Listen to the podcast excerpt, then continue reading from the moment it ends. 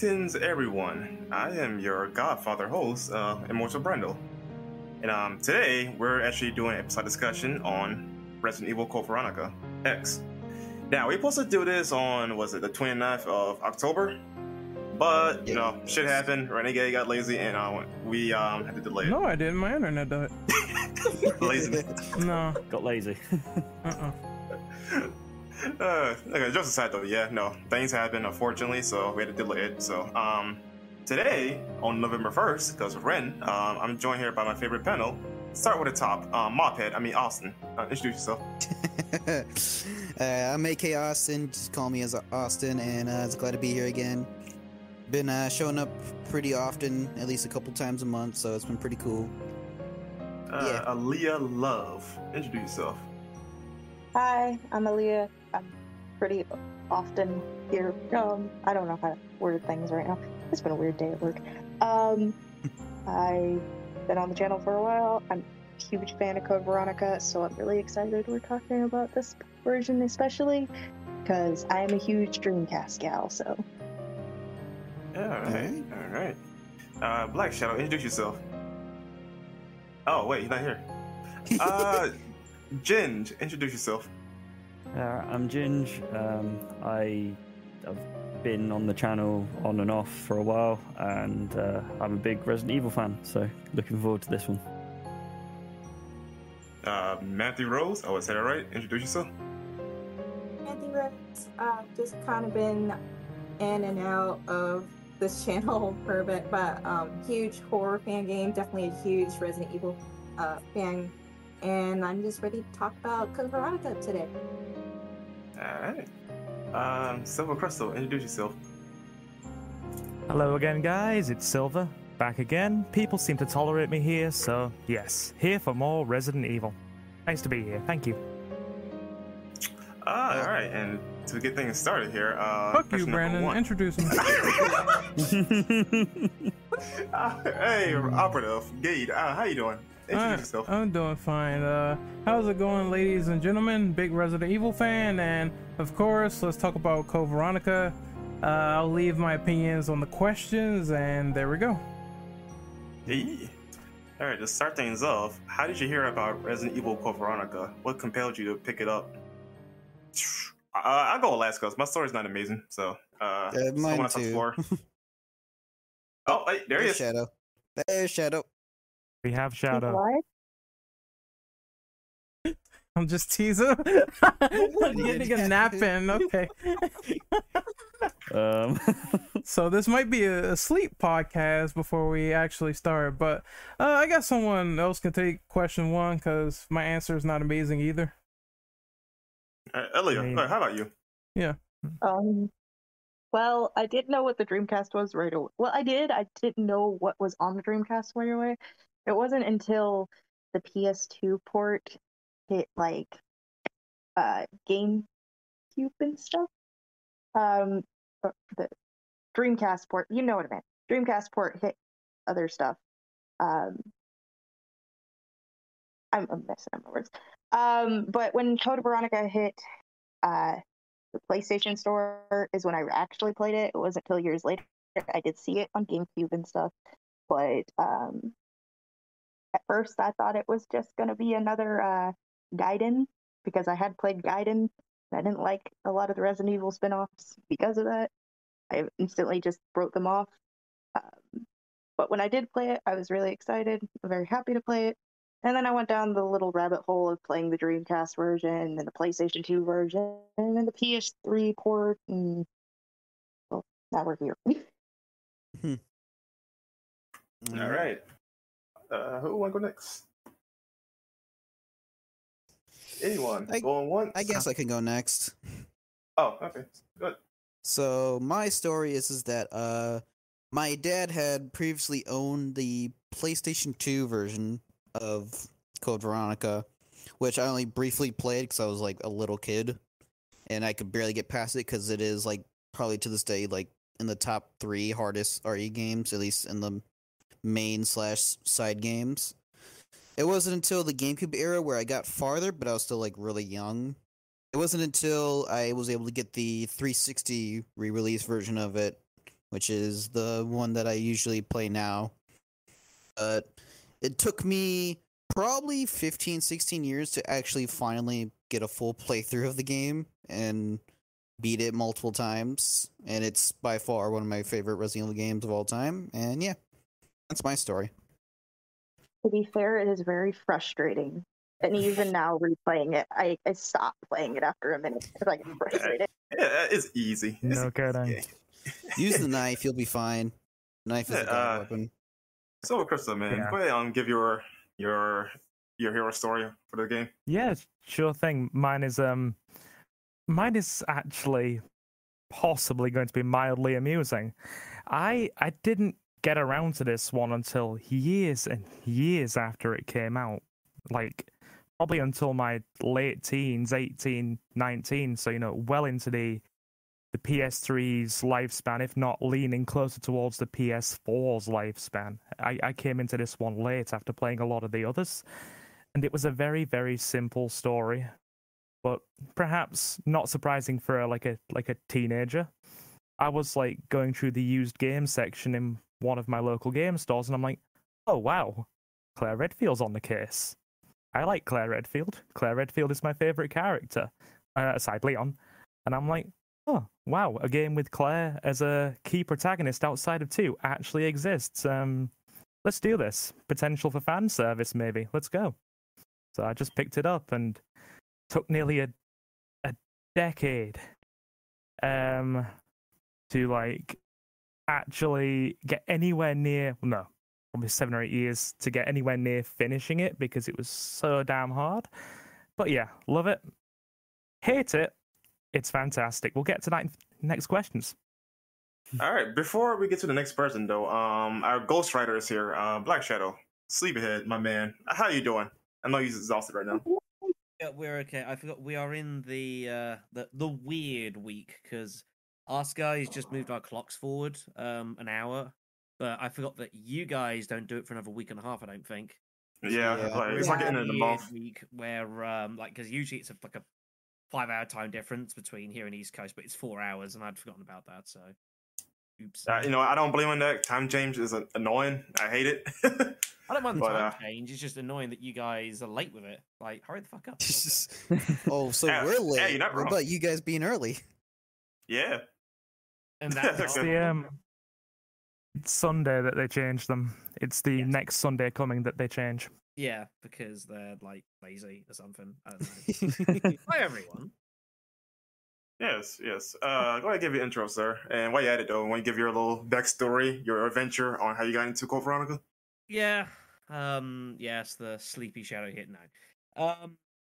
So, Code Veronica. I've always felt it's been. It's a game that's easy to overlook, uh, despite the fact that it feels like it's been remade about uh about six million times in some form or another, which is great. Am I quiet? Sound quiet to me. Right. How's that? There we go. That's there a he lot is. better. My ear. Hooray. Hooray. I'll sort that a little bit in a moment.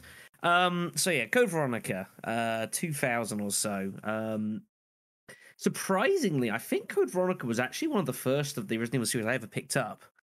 Um, due to the fact that because of just the way my life was working at the time. Um, like I played, I think it was Resident Evil 2 first. I think I played Resident Evil 1 as well at the same time I was Resident Evil 2, but it frightened me because I was young. Um, but like I didn't get hold of Nemesis for quite a while. I think the next game I picked up was Code Veronica, um, which I thoroughly enjoyed personally. Um, it was cool to me because it was sort of like I didn't mind the tank style controls of the game, but it felt like it was kind of like um, it was still old school sort of gaming, but it was the game's attempt to kind of like try and bring it a bit into the into the 21st century you know with um obviously the new engine the new console um camera angles moved which blew my mind in 2000 i was like oh my god resident evil where camera is not static? This what is this sorcery um but yeah that was my sort of coming into it it was one of my first uh, resident evils um very much enjoyed it and probably one of the reasons that i'm a huge massive claire redfield fan god damn it Damn you, Allison. All right. Uh, who want to go next? Witty with it. Uh, who hasn't gone yet? Uh, for their um story. Uh, Mr. Um, Rose, did you go? uh, I'll I've- go Jen? next. Oh, okay. So I grew up watching my dad and my cousin play through the Resident Evil series, but I didn't actually play the games and beat them until I started streaming back in February of this year. So I had been I had already like binge played through zero, one, two, and three, and four. Um, and so I had picked up Code Veronica um as recommended by one of my friends who's also into horror games and uh I'm actually surprised I kind of overlooked this game, but I'm really glad I got to play through it. Um but because I, since I played the previous older games, I got used to the tank controls. So it's a little bit easier for me to navigate while playing through the game and yeah, I can honestly say that it's one of my favorite Resident Evil titles that I've played through. All right, that's cool. Uh, Ginge, uh, you want to go ahead and go? Yeah, so I didn't grow up with anyone in my family playing video games or anything like that. So I came to Resident Evil really late, the whole series. Um, Oh, you're a Zoomer. Yep, I yep. um, and I didn't actually end up getting Code Veronica until it came out on the 360 arcade, and uh, I was just a, a fucking I was just a dumb teenager that was uh, so didn't didn't use guides or anything like that, and just tried to finish it through sheer willpower. and uh, yeah, I loved it and hated it at the same time. That's It's the the- relationship with any Resident Evil. Yeah, Honestly. It, yep. And uh, yeah, and I I started from like four and worked my way back and got like physical copies of all the old ones and went through them all. But It sounded like one of my um other friends, but he started at Resident Evil Five and then went backwards into um getting the series.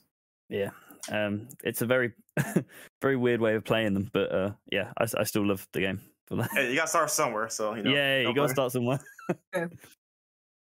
All right. Uh, Austin, did you go right? Yeah. You did. Oh, well, damn. I'm by myself now. Yeah.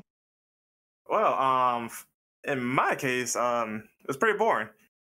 Uh, I watched somebody else play it years ago on YouTube. Then I got around to getting the um HD version on PS3, along with Resident Evil 4, or was it sometime after RE4? Don't remember. Uh, so yeah, I didn't actually play the game until the PS2 to PS4 version, and that's my first time playthrough playing it. And then eventually I got the PS2 version just for the Democrat disc, demo disc, and yeah, that's it.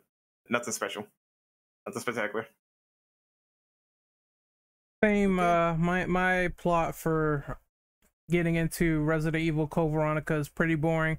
I just simply saw the commercial and I think it was on a flyer somewhere in uh, GamePro. And then that was it. I just got hooked to the game from there, picked it up. I played the Dreamcast version first, and then that was history. History was made then and there in the most boring way possible.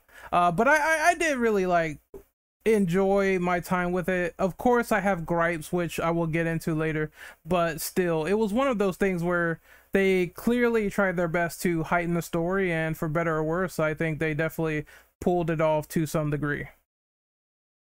Yeah, yeah, for sure.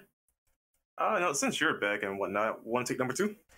Uh, sure, no problem. So, uh, let's talk about the gameplay mechanics for Code Veronica. What worked and what didn't in your eyes compared to Resident Evil 1, 2, and 3?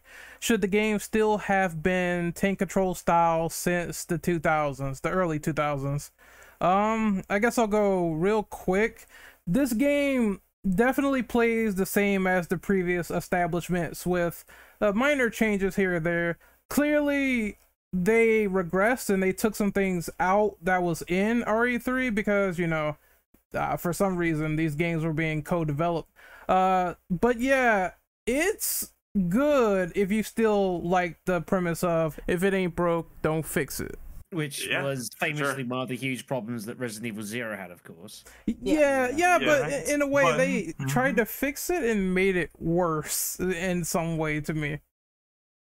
You know, um, like going by gameplay mechanics though, like in a way though, I feel like Code Veronica is probably like the best of the Tank Control games I feel like it's the smoothest um RE game I play of of its kind. Yeah. I, I, I I've always even- felt that, that the game plays really, really like I think very, very well. It has some issues here and there, but like for a tank style control game, I It just feels it- good. you, you kind of forget I- it, that it is sometimes. That's what I've always felt with Code Veronica. It kind of like it fools you into like forgetting that what you're basically playing is the same style that they've been having for five years. You kind of almost forget about it, which is pretty impressive. Yep. I was gonna say you kind of forget that it's a tank style game because of everything that they put into it. You forget that it's pretty much the same. Yeah, I can say I had mm-hmm. a easier time navigating through this game than I did with Resident Evil Zero, for sure. Yeah. Ooh. Yeah. For yeah, sure. I, Yeah, Definitely. My, hmm yeah, I think my theory on it is that um, I think it's because the camera work for Code Veronica is a little is like probably one of the best in the series.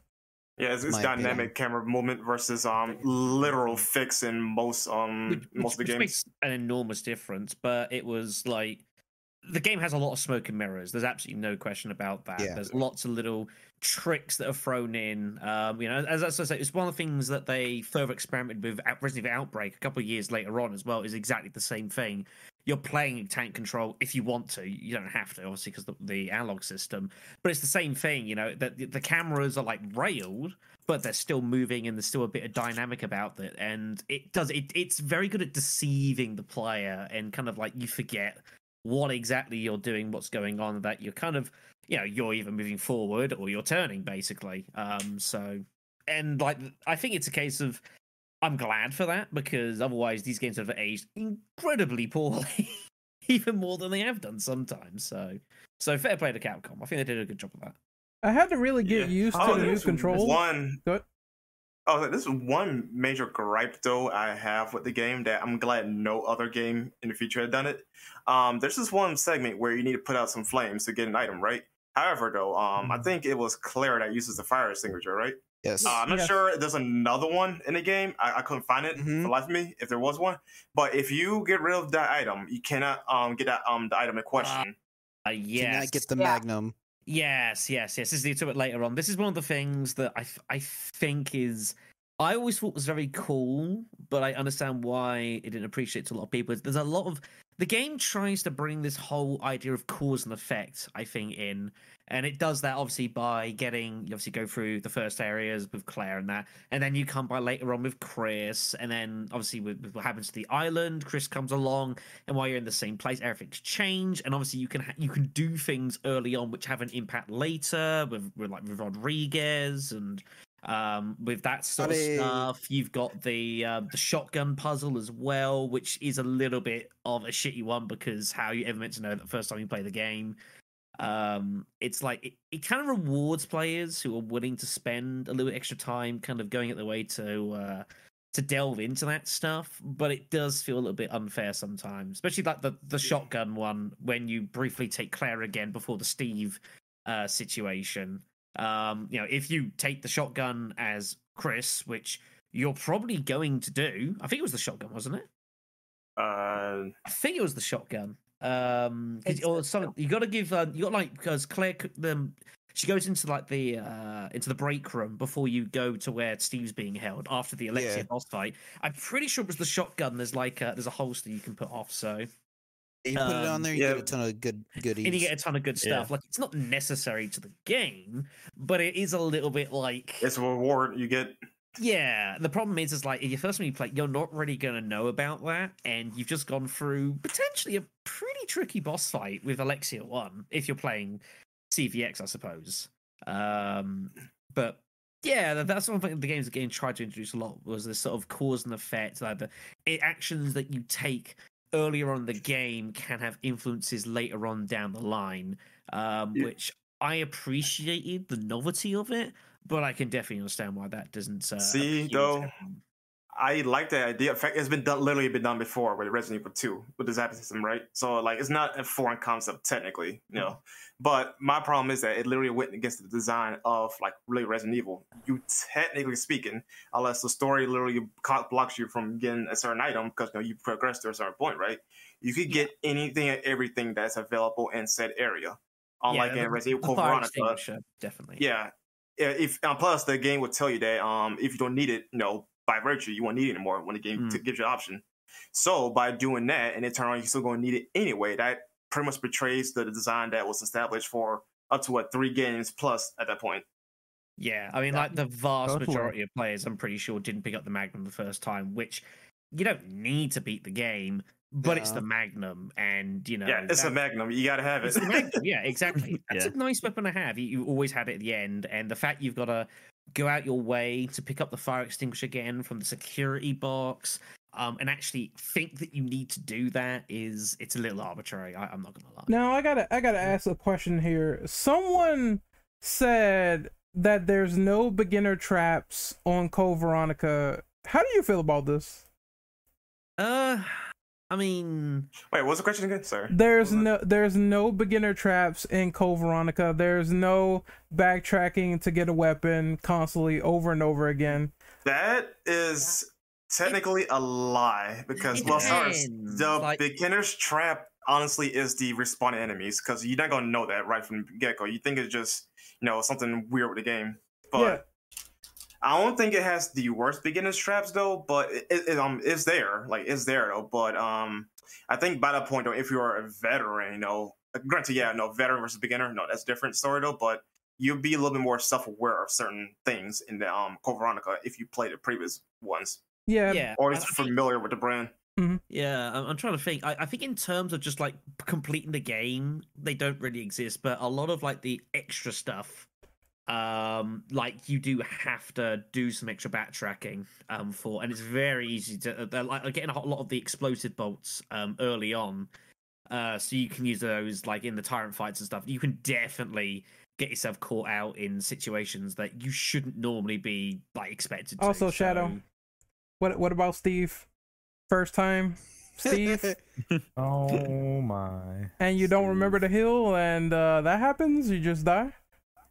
I never ran into that problem myself, so uh like I know people have, Mhm. but I never happened to me at all. I Um, just figured I'd bring that up because there are there are those moments where it's like people say they can run behind his chair and avoid him, but at the same time, you're running, he hits you like two times, you're pretty much dead. So that's kind of a yeah, I bit mean, dicey be- for new players.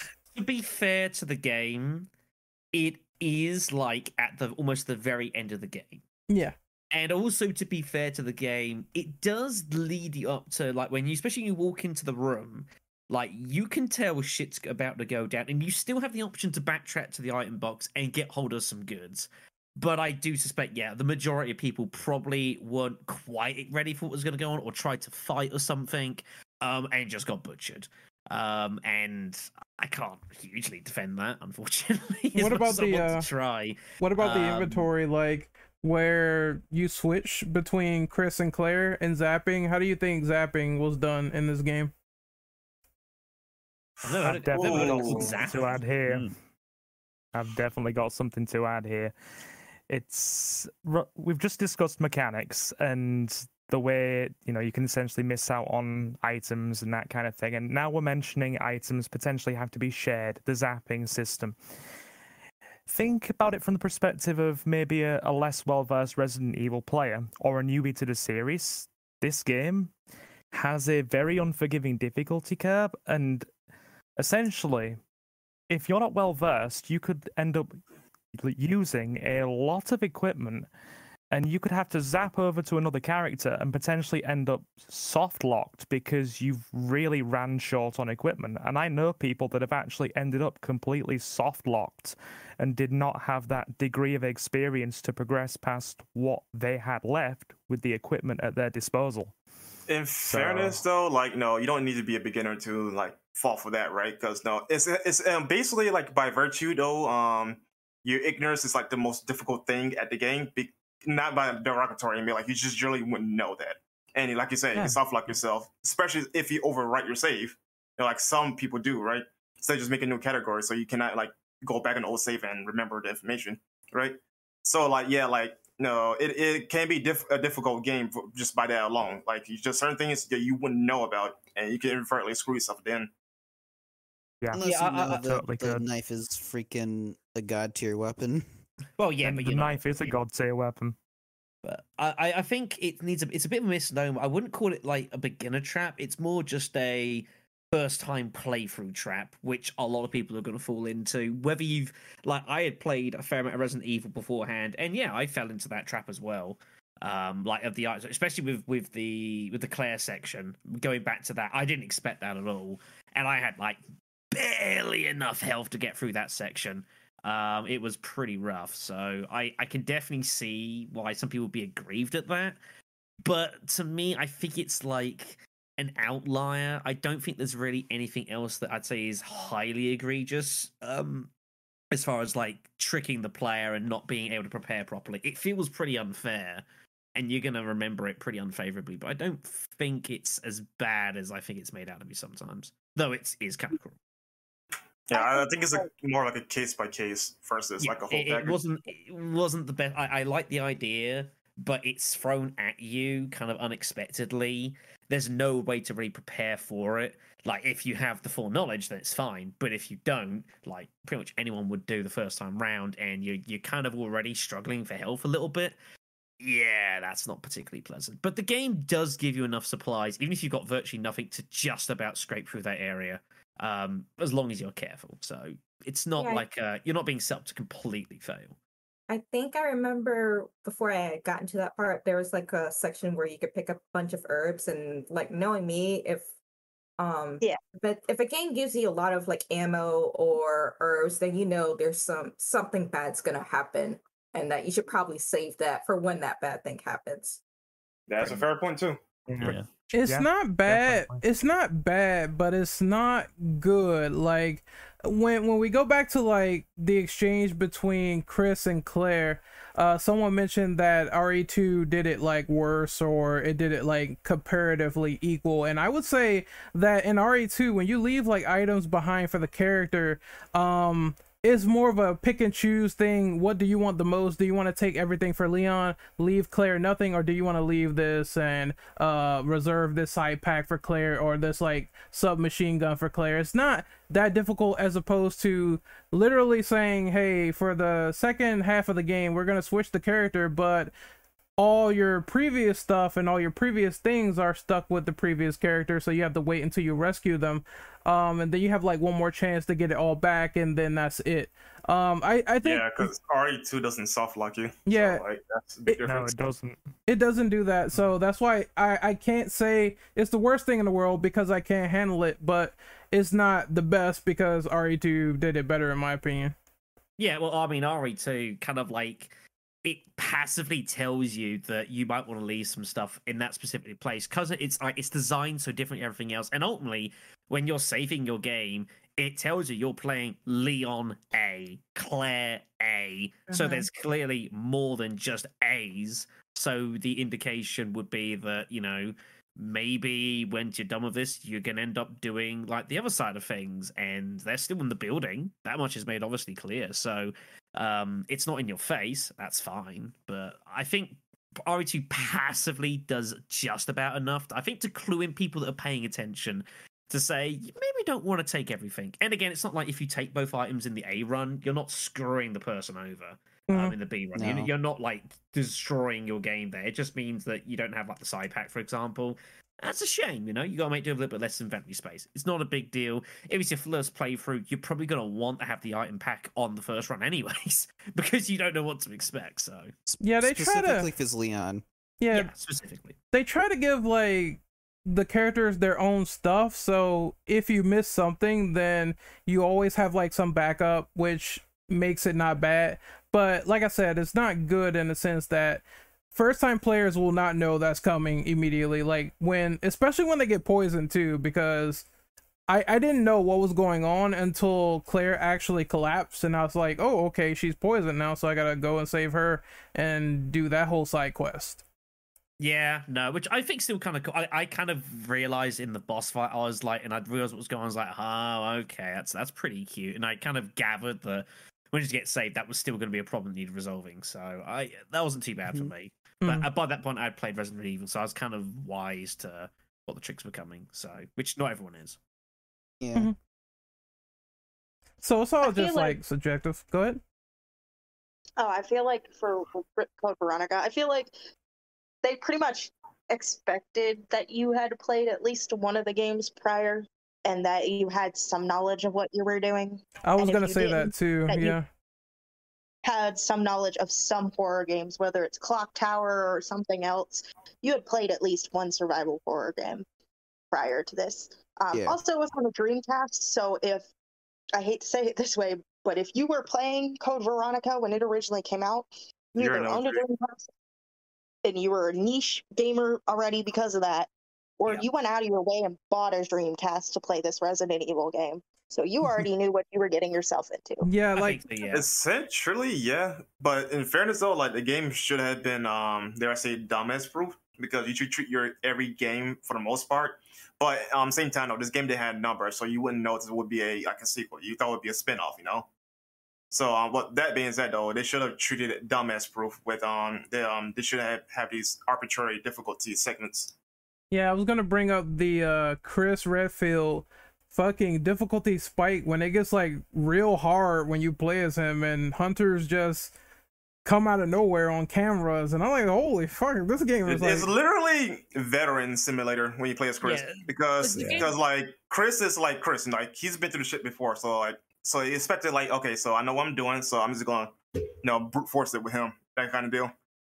again, I think it's another one where I think it's it's easy to think a little bit like I don't think it's that bad. Yes, there's definitely an uptick in difficulty with the fact that the hunters come in, but it's not like they're you can ultimately avoid a lot of them, you know, with the whole way the camera system works. And ultimately, like sometimes you're just gonna make a mistake, you're gonna trigger some that sucks. But the game does give you plenty of firepower in that with the shotgun, uh, with enhanced weaponry, whatever you picked up from Claire, if you've had the foresight, or even if you've like played through the end of Claire's section and then you've put up Chris's and you're like, oh, I see. I might need to give him some weaponry, and you might well decide to already just reboot and just quickly put some stuff away because it's easy to take everything with Claire and then leave Chris a little tricky. But like he picks up some decent weaponry fairly early on enough to deal with like a lot of the problems he has, um, and it's not like a lot of them are unavoidable. I think a lot of them, generally speaking, are. So I think is that if you're walking around triggering every camera trap, then ultimately that has to that has to eventually come down to the Yeah. player. No, I, I was You know, thinking of the I- mandatory stuff like the poisonous hunters outside and how the bosses like Alexia are kind Well, of yeah. to be quite frank though, poison in Mhm. general in this game is complete ass because um yeah you have a, it has like the most poison enemies in the series as far as I'm concerned. On Mhm. top of that though, they respawn. So like you're if you don't manage your blue orbs correctly and uh, I said orbs, sorry, I was thinking another game. Herbs correctly. And um and also avoid those particular enemies though. You're gonna be stuck in the bind of constant poison loops. Which Uh, is I- just Long honestly sucks. Spin-off there. And the moths Yeah. can lay eggs in your body, and well, you just get poison in a spot where it's like, oh, later you're not near that pack of blue herbs, so it, it kind of does really fuck with you at times. Not mean, only the yeah. sheer amount of enemies that have poison, I think it's also by virtue of the fact that poison is at its most dangerous in this game comparatively to a lot of the others. Like, I'm coming at this from the perspective of somebody who's played a lot of the, well, pretty much played all the mainline stuff and Outbreak, and poison is pretty brutal in Outbreak, but it feels even harder in this. Like, you can get poisoned at fine, and you can be down to danger in about what, maybe a, a minute or two flat. It Mhm. eats through your health at a rate of knots. It's crazy. It's like it, it does like ten percent every like five seconds of damage. It's, Yeah. it, it is crazy. It's- It's, it's pretty if you go from yeah. RE3 to this, which a lot of people did, you're going to be very irritated very quickly with the poison. Because Mm-hmm. RE3, it did go down somewhat rapidly, but not near as much. Plus, And the so you at least, web spinners are dumb and they could be avoided. yeah, Yeah. Yeah, you can throw Yeah. them away. You can't do that here. You're you're. I hate to say this, but you're basically screwed. Like you, you're gonna get poisoned if you get caught. Yeah. Which is Yeah. just the way. And yes, you like accept with that. Um, but I, I, I didn't mind the uptick of the, the difficulty with the poison because so many games, poison was just like a thing that could happen occasionally, and if it did, you had so many blue herbs at your disposal, like it didn't matter.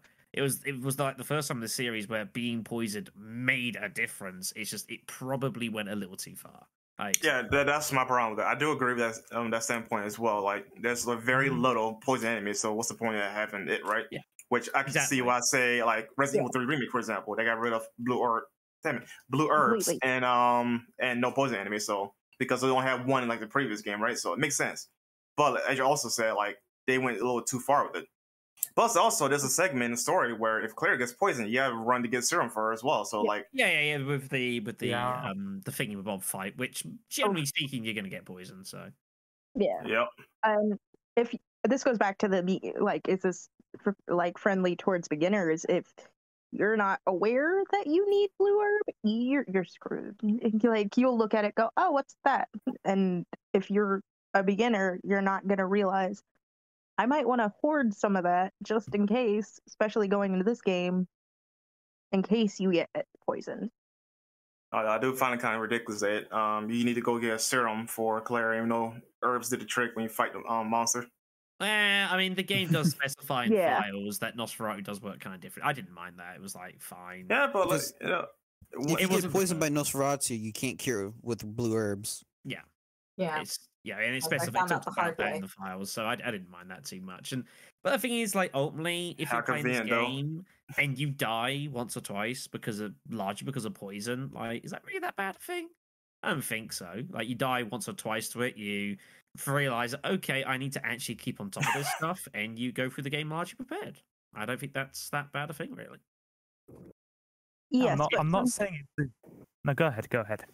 I was gonna That's say it. Go. some people are stubborn too though and i can see this being a reason people get irritated i see this a lot with resident evil games people come from other genres of games start playing the Ew, resident evil other games genres. ew. and then Well, they're like oh i can just run through this no you got to monitor your inventory and stuff and so they will take it as a challenge when they get poisoned to try to survive and that's a lot of the flack in my friend circle that i get and i'm sitting here like that's because you're not paying attention to your stuff Yeah. gotta pay attention to the stuff Yeah, you know? I- that was me one time in RE2 remake. I got poisoned by the um the the G adults. I'm like, you know what? Fuck this. I'm just gonna go to the next segment and um, heal myself that way. I had enough of this. Brute force it and go. And yeah, I made it out alive though. But God, that, that was not fun. oh, anyway, um, are we finished with this question? I was just going to add when people who come from Dark Souls stay, say Resident Evil is hard. I've had that before in my in my own circle of friends. People who came Yep. from Dark Souls said Code Resident Veronica's Evil. Dark Souls. yes i had someone play dark Mm. souls 2 which is a whole hell of a handbasket Yes, Sorry, it Southern and Mm. so they played that immediately like six months after dark souls 2 and they're like how did you finish this i'm like it took a lot of patience it's like well i'm here to kill things not be patient i'm like you gotta find a happy balance Yeah, exactly. It's a survival horror game. You're not meant to kill everything. That's not the point. So, but that's just the way it goes. And Code Veronica No, be it- but it's like, yeah. So my same friend is one of the people that picks on me because in fortnite when i play with the people who play i will sit there and hide and like play it as if it's a survival horror game until the end and then i shoot people and i get like in the top 10 because i'm hiding yeah, that's that's They a pick on me all perfectly the valid- time, I mean, like. I've, I've, I'm delving into Fortnite for the first time in like a few weeks. I've never played it before, but that's a perfectly Yeah. valid strategy. You, you're not Yeah, Yeah, it rewarded is. just for hide.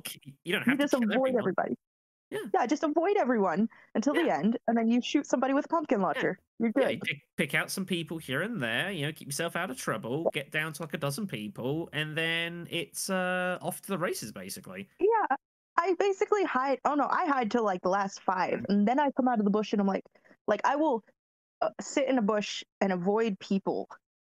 Like if I see people shooting at each other, I'm not going to shoot either one of them unless I absolutely have to. Unless they start shooting at me, I'm leaving them alone. Because the goal of Fortnite is to like make it to the end. It's not to kill everything. Oh, it's not a Fortnite podcast, although Resident was in it, so but irrelevant. Yeah. Uh, anyway, I um, let's was go. to it number- reference because it's kind of simpler. Like you're not supposed to go in there balls out and kill everything. Wait, No, a there are some RE games you can sort of get away with that. Code Veronica is not one of those games. You cannot do that. No, no. You can't do that, and the, and you will quickly learn. To be fair, way before that point, if you try and kill everything early on, you'll realize, holy shit, I got no ammo. I've got to, I got to ease up on this, um, or learn to be a god with the knife. And it's a good knife to use, but you're still going to take damage. So Well, since we're talking about going balls out, uh, let's talk about the weapon selection now. It is. Yeah. Yes. Hmm So, how do you guys feel about it? To be quite it's- honest, It's actually quite Yeah. vast if you think I about was- it. It's this is like second to Resident Evil 3. Or actually, I think it has more weapons than Resident Evil 3, though, but it doesn't have the It same does. versatility because it there's a lot of clone weapons, technically. But the firepower is really strong in this game. Yeah, Crossbow Spaz and shotgun is great. I was gonna say the crossbow Oh. handgun and the Ingram are honestly frequently used by me if I can find them. So th- having variety is probably the one of my favorite parts of the game is not having a sh- small amount of armory. Yeah, it's really nice. Like for me, I'm usually like a shot girl type of girl um when it comes to horror games, especially Resident Evil. But I also really liked using that crossbow that has saved me numerous times throughout my playthrough. Yeah. It's just really nice to have that variety to choose from. I I kind of like how I, think Go one of Re- Veronica's like most underrated um parts of it is the weaponry. Um, because again, it's not like you're using a handgun, then you're just using this handgun. It's, it's like all general clothes. There's a lot of very weapons, you know, from one-handed, two-handed. Um, some of it obviously takes more inventory space because it's like an AK or whatever else, which is I think it's always really good in the old games. I wished more Resident Evils did that. You know, you using the same amount of space for like a herb as you do for like a rocket launcher. Is like how does this make any believable sense? So, um, and it all feels good. It's generally fairly effective. Um, some of it's a little gimmicky, I suppose. Um, but I've always thought very, very strong. Uh, suit one of the best uh, weapon setups I think in in the series. I legitimately believe that. Yeah, uh, especially comparing to like the the first um, four games, which is obviously Code Veronica three, two, and one. I'd say this one's like number two behind Resident Evil three because it just likes versatility versus you know RE3's sandbox weapons. Because you know you can use all the weapons for various reasons, you know, for Yeah, enhance, yeah, and obviously that kind of stuff. Yeah, free free gave you the opportunity to like you could kind of choose what weapons you wanted to use and focus a lot of your ammo efforts on that. Whereas um the only thing you got with that in Fast Code Veronica was do you want to make some explosive bolts? Which you're going to do because they're superior to the basic bolts. That's about it.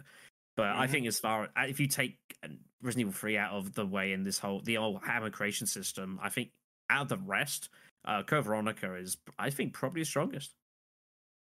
Yeah. Code Veronica is clever because it doesn't just give you that large amount of weapons that you know you guys mentioned. I've actually got about 80% of the list compiled right in front of me and it's it's pretty large. It gives you all of these weapons and a very limited amount of ammo for each. I'd say even comparatively to Resident Evil 3, a very limited amount and then says pick and choose you can choose, and some things are better suited for various situations. So there's a strategic element of play there as well.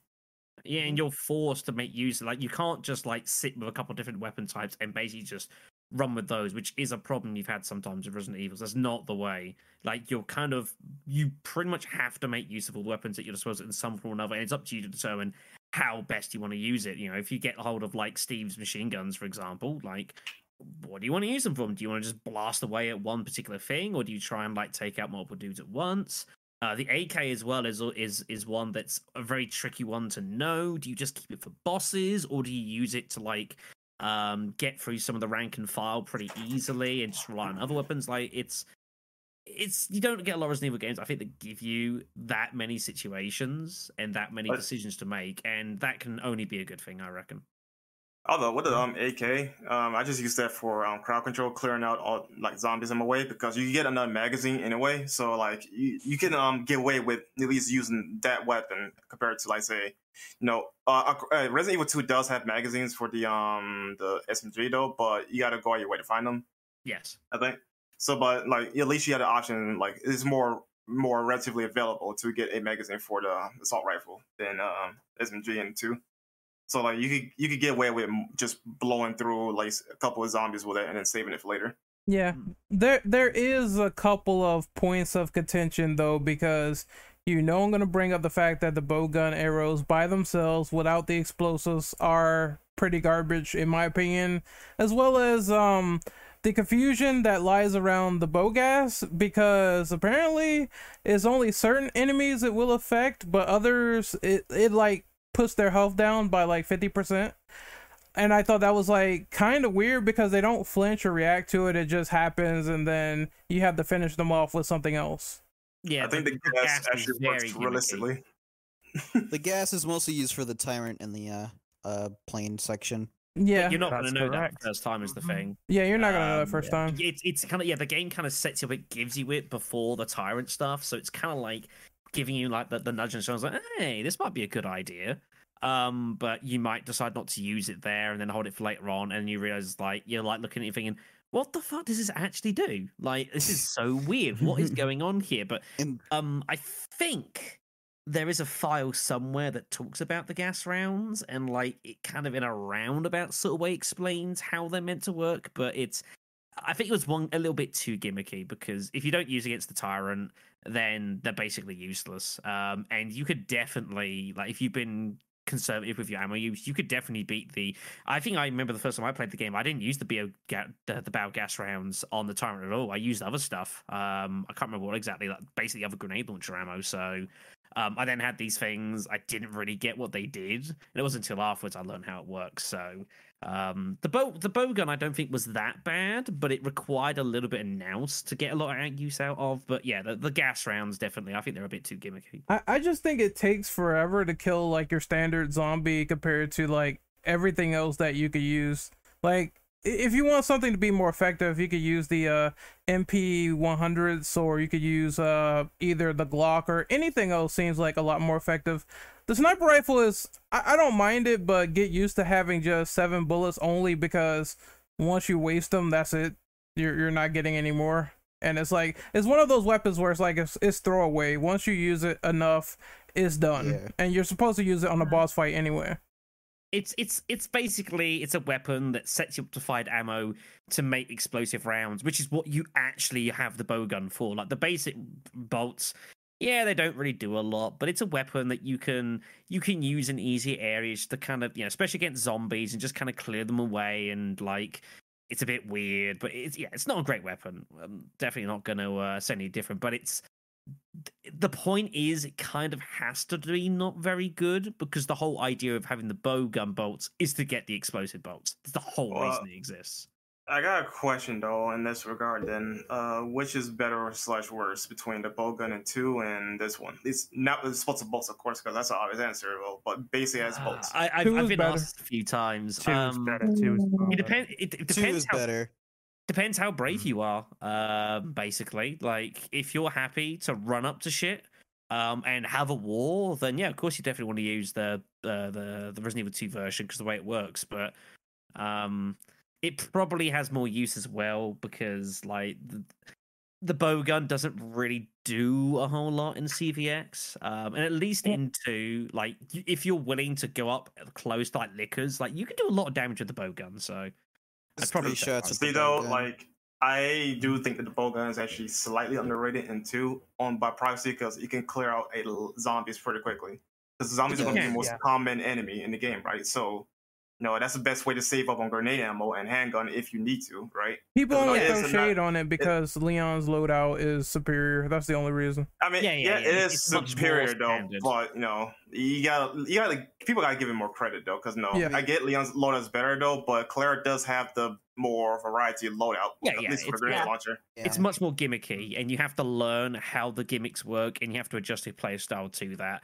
Yeah, 'cause Unfortunately, it Claire does can get- destroy the game if you know what you're doing with the um, Yeah. ammo types. you can do a ton of damage. It's just the problem is is that generally speaking, you're putting yourself in more danger as Claire than um than you do as Leon because his is obviously a much more uh what's the word I'm looking for here? Much more kind of normal sort of weapon set. It's just hmm. bullets and guns. You're not using bolts. You're not using scattering grenade rounds and that sort of stuff. So Claire's Yeah. equipment is purely situational. Sorry, I lost my trail of thought for a second there.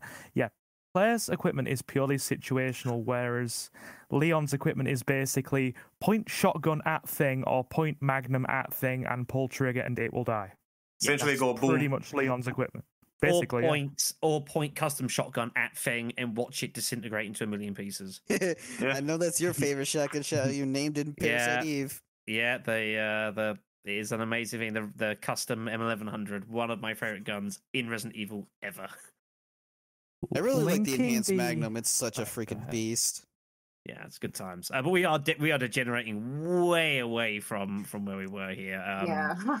So that is a thing. But yeah, it, the, I mean, to be fair, though, the whole upgrade stuff, it's been mentioned, um, the whole upgrade stuff does exist in Code Veronica with uh, Chris's Glock, which you can improve, which is like, again, you don't need to. And to be fair, you have to go kind of out your way to actually upgrade it, to be fair. Like, um, I'm pretty In sure. fairness, that's like most games anyway. Yeah. So yeah, I'm pretty sure the first time I played, I never actually got the Glock upgraded. Like, I realized that I could, but I never really got into the situation where I could go down there and sort it out because you have to unlock it with Claire, um, and then come with Chris later on to actually uh, upgrade the gun. And for I think for whatever some reason, like I think I went down there with Claire and I just forgot to unlock the thing. Or I came across it, it was a lot, and I just forgot to come back down the lockpick. And then I played as Chris. I was like, oh right, he upgrades his handgun. I'm like, ah shit. But it's not a big deal. Um, it's But- it's helpful, but it's not like it doesn't it doesn't kill your game because you didn't upgrade. Isn't it so- that uh Well- Claire gets the burst handgun though? when you yeah, Yes. the upgrade it? Ninety um ninety Yeah, yeah, you I can mean, upgrade, sorry, we yeah, just think about she- that one. Yeah, she gets the uh, the Rafika, um, or whatever the hell it's called in this game. There's some weird names. for some reason. Yeah, it's It is M ninety three R. M93R, yeah, Yeah, the Replica. um, which is cool, you know, and it's fine. It's a bit of an ammo sink, but It is that's- bed of ammo sink, but um, there's a glitch where you can actually fire all the rounds in like three seconds. If- Yes, yes, I'm aware of that. Um, Code Veronica definitely had its share of bugs over the course of time, which have been I'm fine with eliminated. But thank, thankfully, I think a lot of them have been eliminated over the course of time. And if you play some of the HD remakes now, they're- they're relatively bug free. I mean, honestly, the best glitch is gone, and I'm upset about that. yeah. So like I'm I'm it's so funny that the Capcom actually had a discussion with the HD remaster about the knife's glitch. Like okay, so the knife can insta kill zombies pretty much with one swipe. How do we fix this? They're like just keep it. yeah, it's not a big deal. People just, want to just knife keep it. it. Like it's it's still a high risk, high reward type of situation. Yeah, so yeah, you're not keep it. guaranteed to like. I did my knife run. Like just because you win the knife doesn't mean you're unbeatable. Far from it. You Mhm. still got to use it intelligently and cleverly. And God forbid if you still want to try and use it against some bosses. That's, that's, um, that tyrant fight. I've seen people do that, and it's so pitiful.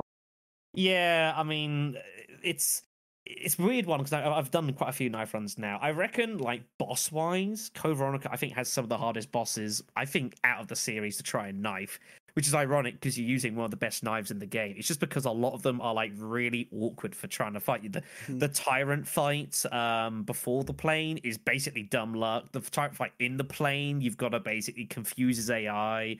The Alexia one boss fight, I mean, She can insta kill you, so you gotta be careful for her. yeah, she can thing secure is with you. the So trying to Lexia, knife boss that is is ridiculous. Um, there's it's it's very very tricky. Like a lot of the rank and file, you can with a bit of patience and you want to put some time in, isn't too bad, and you just run past loads of hunters and that sort of thing. But boss is very very challenging. Like Uh, just it's the- irony of oh, what's up?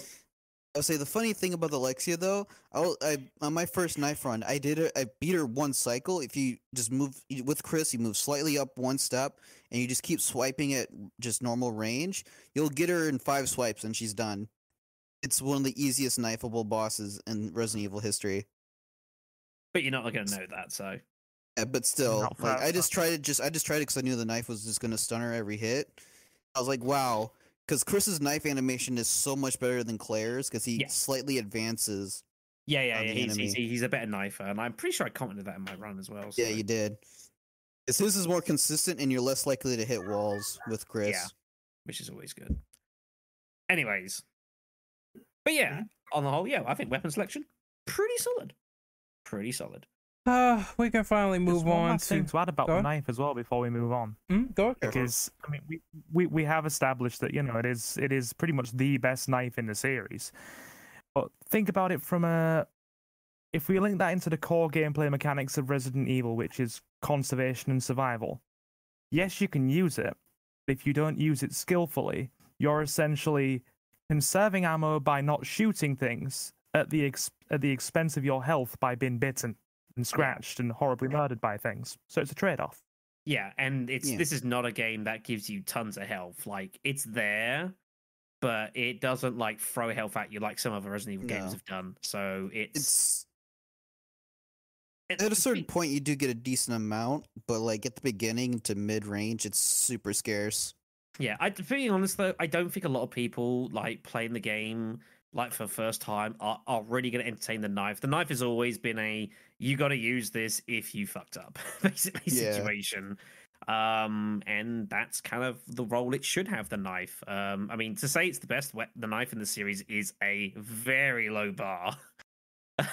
Yeah, they're not good in mean- previous games. But the thing a is that the knife can bar. actually carry a lot of the game, and Code Veronica's the thing. Yeah, but it's Yeah, it it's the can. outlier.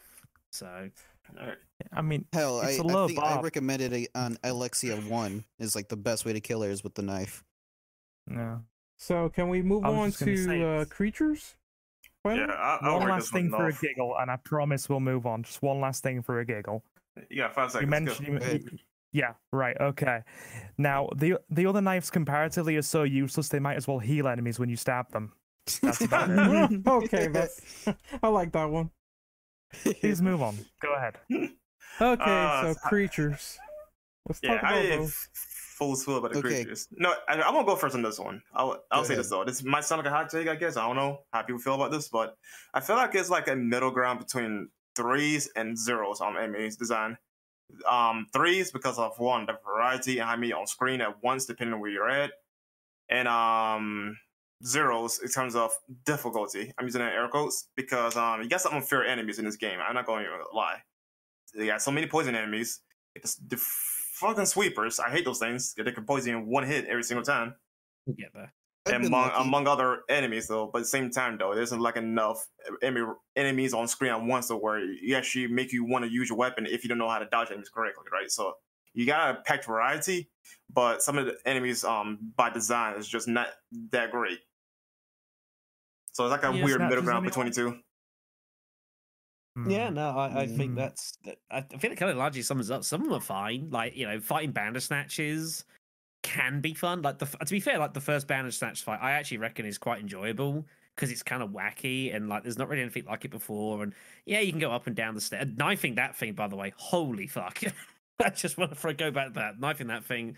Man, that sucked. Um, but yeah, I think the enemy design was fine. Um, it was fairly standard. You know, you got your zombies, you got your dogs, you got your hunters. Um, you got some kind of gimmicky stuff. The Bandersnatches, yes. Um, some of the boss. I think actually reckon the bosses weren't too bad on the whole. Um, I think they were generally pretty fun and some of the better I- parts of the game. But general enemy the boss- designs, like, eh. Yeah, I agree. I, yeah, the bosses though, I do think it's a step down from the at least like two and three in particular. But um, I don't think they were the like the better strong point I don't the think they game. were the best. I think some. I- Of, I think some of them were all right. Um, I think the overall. only I didn't mind Alexia one though. I do enjoy the, um like the it's like a puzzle fight. You know, you gotta avoid her trapping you and instant killing you. yeah, that's why I which, say the uh, knife yeah. is the best weapon against her because she can't do it. Um, but yeah, I mean, there's that. Um, I actually reckon the uh, the I forget what it's called now, but the the fight obviously when you, when you start off with Chris, I actually reckon that's actually not a bad little fight either. Uh, the Personally. um, The Gravedigger's cousin.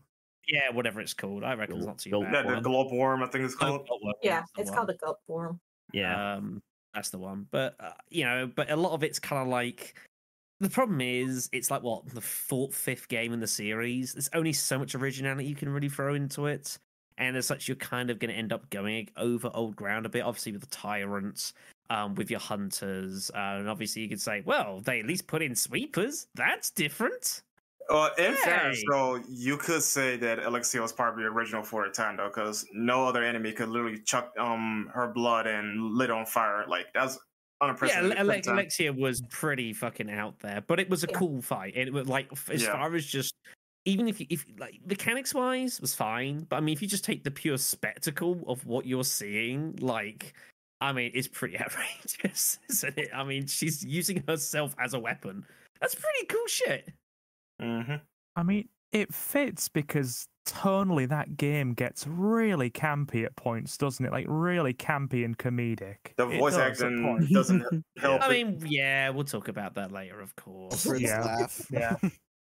Alexia, Alexia. Good lord. Oh, Okay, you, you need to stop. You need to stop. You need to stop right there. You need to stop. Oh man. No more. No more out of you. That wasn't me. That was Austin. Uh, uh, okay, who it was, man? That was too accurate. Stop it. you you will you will be kicked. Put a bullet in my head now, please. I will. Ha- I will admit though, in the Dark Side Chronicles, Alfred is is still annoying, but he's not fucking squeaking like a fucking mouse. That's actually a good okay. idea. We'll talk like- about later. Uh, Yep. but Yeah. can can I say the Albinoid was like useless, please? Yeah. Please, Very so useless. useless. It was. I mean, it's funny because you say Alexia One was a puzzle boss fight, and effectively the Albinoid was also attempting to be a puzzle boss fight. It just got it You- wrong. Yo, like you can literally just run in, grab an item, and get out. And Like, get you you out. want you can you can just run in, take it, and just take take a fair amount of damage to be fair, but you can just do that and just take the hits and call it a day. Like you're not a Exactly. Yeah, if You you ain't can missing. do yeah, that- You're not going to miss anything. Well, aside from a potential death if you fuck it up, but Yeah. still, like you can literally go in, get out, and call it a day.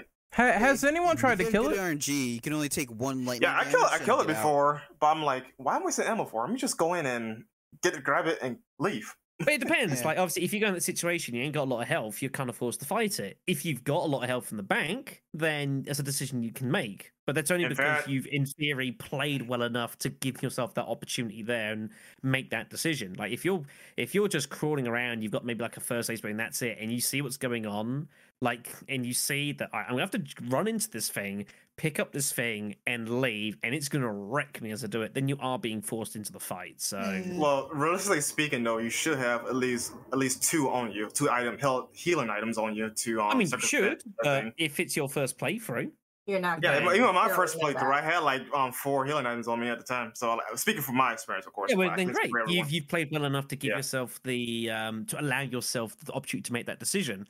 Not everyone's going to be able to do that. I mean, I mean, realistically though, when you do take the lightning damage, it's like if you take like three of them, is like which drops the health state. It doesn't really do a lot of damage because you can just Exactly. grab it and get out. To be fair, Sure, if you're lucky, you get zapped at least two times or one if they are I've been stupid. I've been zapped once because I got really good RNG. Yeah, it, it's it's a shame because it's like the the whole Albinoid thing is set up pretty well with like when Clarity first gets into the into the facility and the dude gets attacked and um like the ceiling off like it's and then obviously you then obviously later on with Chris. I think it's a case of I think it was set up pretty decently, but the payoff was just like it, it wasn't even a payoff. It was like a loan. And you like you, you the game's like right. I want more than twenty percent. You're like really? Come on. The loan with extra interest rate that you didn't. ex- Yeah, exactly. It's it's like the game saying you didn't read the fine print. Now you're gonna pay, and I'm like, I don't care. I'll just I'll just walk in and just grab it and go. Like, who gives a fuck? it's just like it's it's a shame. It's a real real shame. Um, I I think it should have been something that you probably had to fight. Maybe if they'd set up in a way so like you fight it, so you stun it, and then you run in to grab the thing and then leave. Even that's like better. Um, and that's taken me what five seconds to think of. So you know that's that's how I approach it. It was it was a it was a failure execution. Not there isn't many, but they just got it wrong, and that's the way it goes sometimes.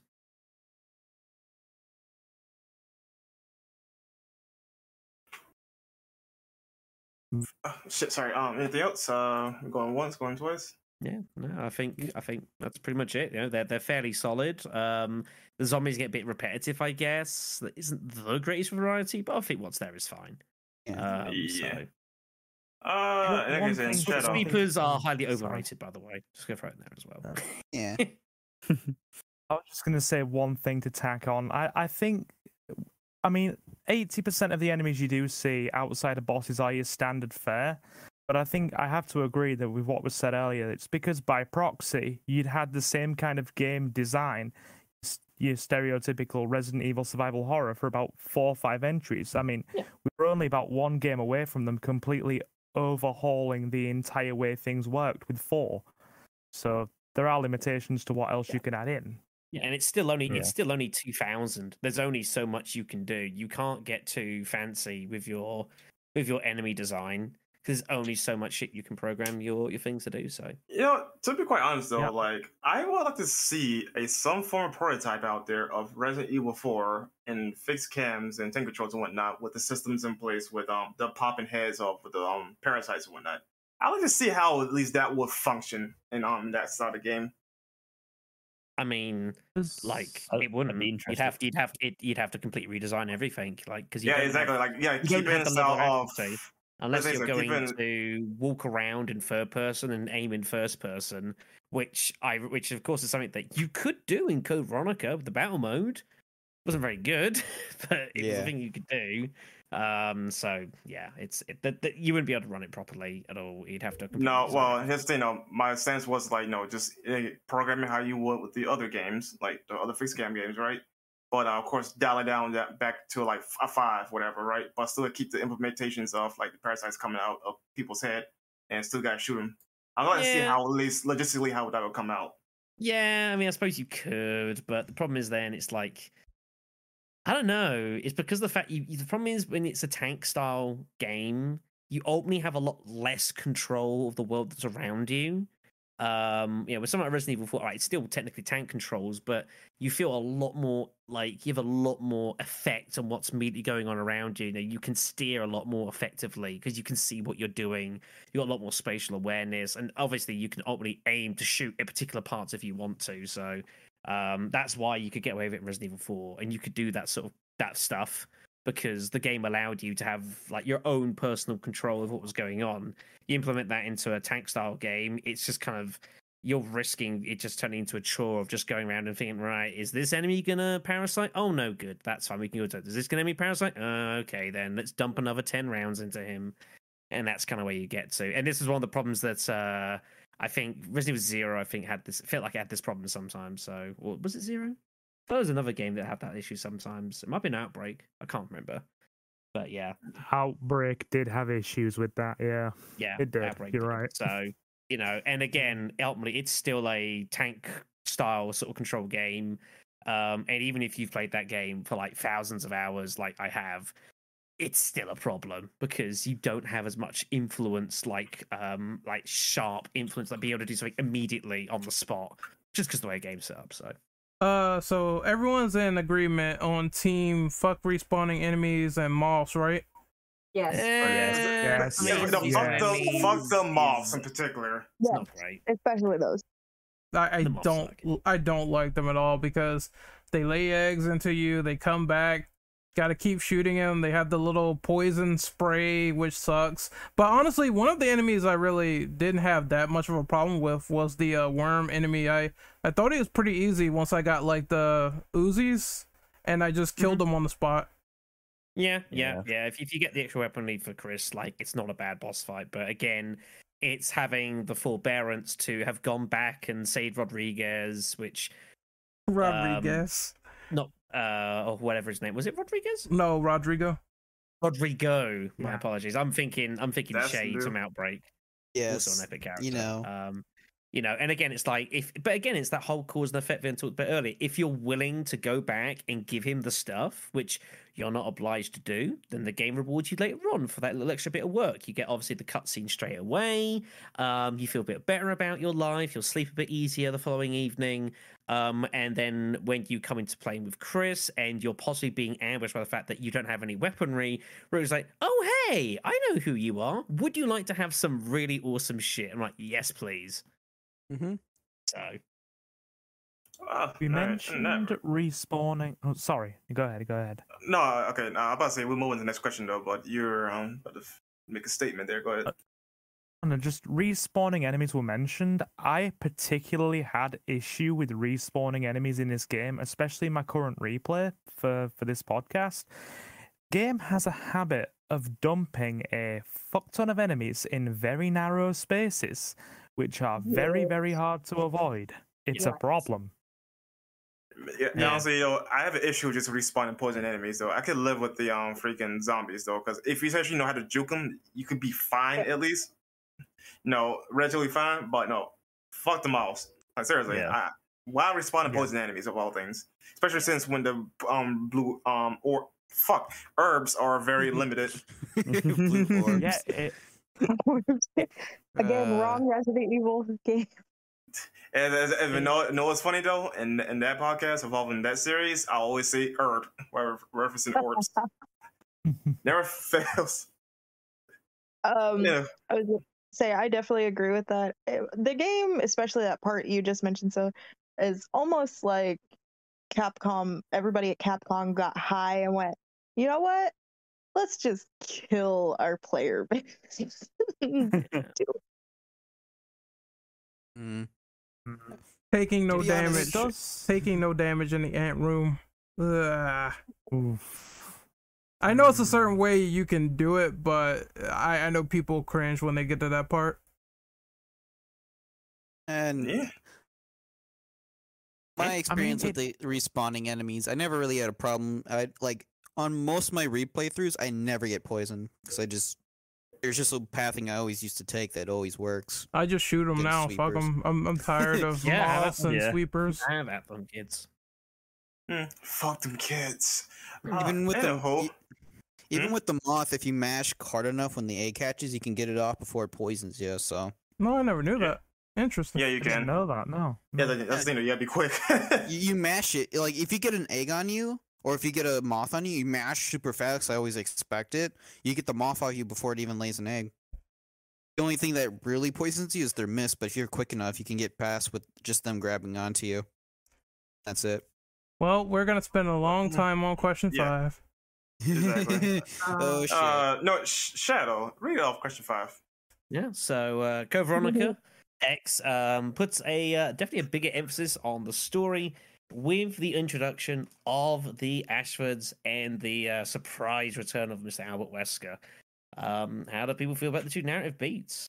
Um, I think this is one of the, the things I find fascinating about this game is that it has a much larger larger legacy to the series. I think people um, recognize, especially with the, the Wesker stuff. Like the Ashfords, you could TLDR it and say they're fucked up and wacky, and it's like it's gimmicky to fight them, but it's, it's like fine for a game. Honestly, I think Alexia has a bigger part in the narrative as well, given Yeah, that she's the one Alexia that created does. T Veronica virus. So I, I think yeah, she's yeah. also a very important figure to at least point yeah, if, out. if you if you want if you like delve into a lot of the lore of the series and like you know you dealt if you went to jump down that rabbit hole, first of all, good luck to you. Um, and second of all, yeah, like she actually had like what she was messing around with and the, the concept she was playing around with, like you know, it's pretty important stuff for the sake of Resident Evil. Um, but it's hard not to look at Albert Wesker's return, um, a bit out of nowhere, of course, um, because we all assumed he was dead because he was until Capcom thought, oh wait, maybe he shouldn't be dead. and like, well, maybe we should change this. Um, and they obviously retconned the whole thing. Uh, but like, I I do definitely remember when like Wesker, uh, I I think it was with obviously with Claire and like going through to the manor, um, and just hearing the laugh. I'm like, you son of a bitch. I just remember I, was- I, I immediately realized what was about to happen. I was like, well, damn. But but it's very, very cool. It's obviously something that made a huge influence to Resident Evil 5. Um, we now know why Chris decided he needed to get swole, and he did very, very quickly because he got his arse handed to him.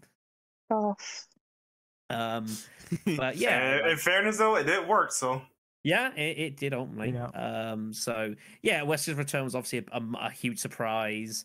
Um, instead of say Resident Evil Five, where it was basically like the um the, the open secret, where like if you'd played the game before, it was really weird because if you played the game before, you kind of maybe predicted it, and then when they surprise revealed Wesker, it's like it's not as big an impact in a way I'd ever found. But with Code Veronica, it's- like it's out of nowhere. I was like, holy shit, it's you!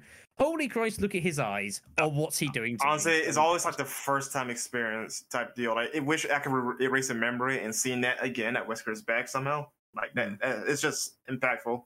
Yeah, definitely. Um, and the thing is, like, it it was left a long time to kind of sit as well. Like, you know, obviously with the events going on Rockford Island, and like you kind of generally pretty quickly realize that what's going on has not been caused by the island itself. Something has gone on here. Um, and you're just caught up in the middle of it. And when it like it is Wesker, you're like, well, damn, you know. And even if you haven't played the series before, like you still look at him and think, okay, this is a problem. Um, and if you obviously have played the series before, then it's a nice callback to everything going on. And of course, the irony being that it's not Chris that finds him, it's Claire. Um, and of course, how that all plays off, which I think is very, very cool. Um, so I think that was very well set up. I'll, I'll talk more about Alexia in a bit, but um, I, I think like Wesker and how it's set up, I think was was very, very well done. So I I- want to talk about I- twin sis. Um, Here we go. Oh no, no, lord. that's all you, boy. Um, Oh I think- lord. I think the Wesker turn um was like you said unexpected, but also like they hadn't built anybody else up that bad like to the point where we absolutely blood boiled just seeing their existence. So bringing him back wasn't necessarily a bad thing. Now, however, when I first played through, it kind of, I'll be honest, pissed me off. I'm like, why the fuck are you here? I mean, that's the correct reaction, yes. to be fair to Resident Evil, like they Yeah. hadn't really ever done this whole business of like bringing back people ever. Yes.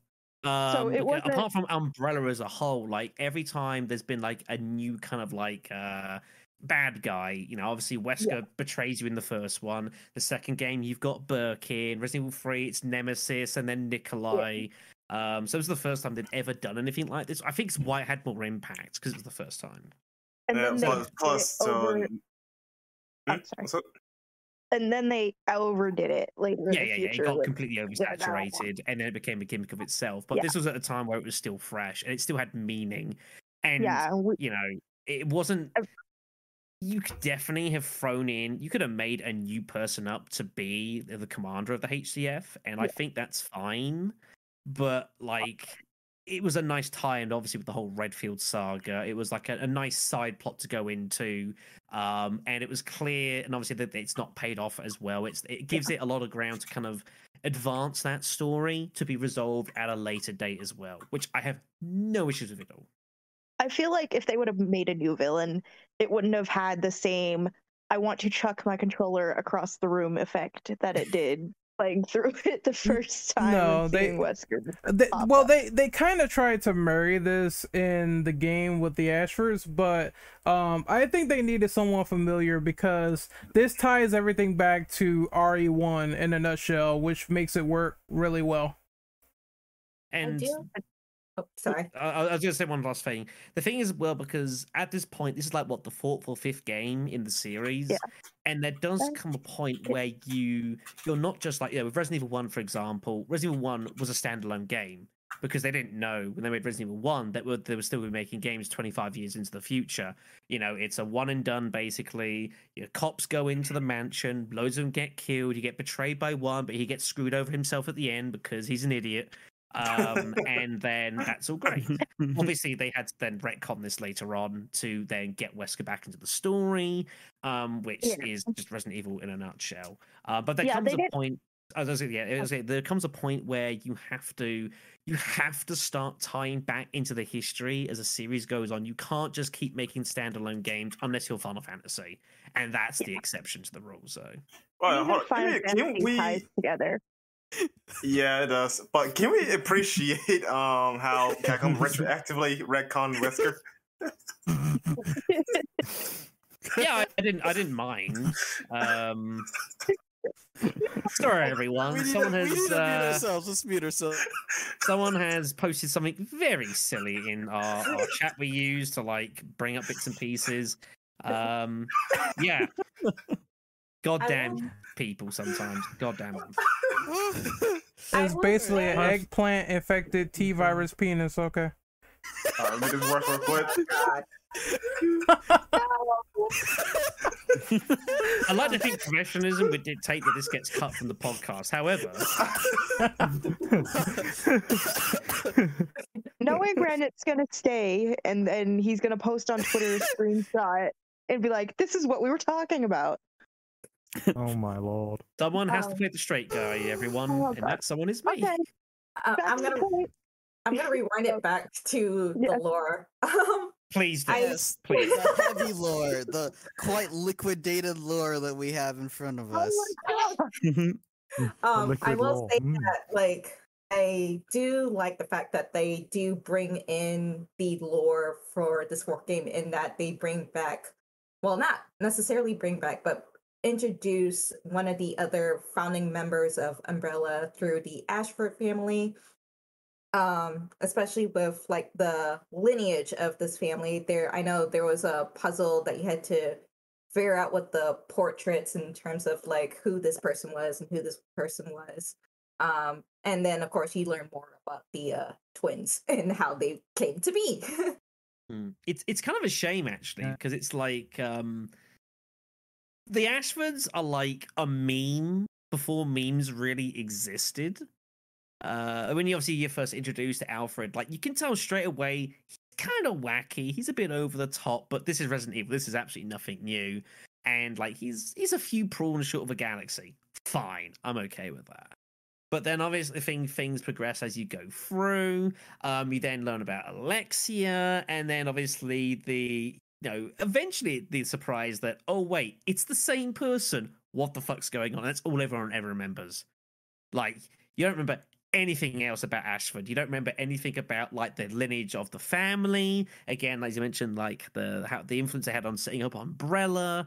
Um, you don't remember any of that because you just think of crazy laughs, cross dressing, um, and like that's all you ever remember, which is ultimately a great shame because it's actually a cool little story of the Ashfords of a family that became so power hungry that they started turning on each other.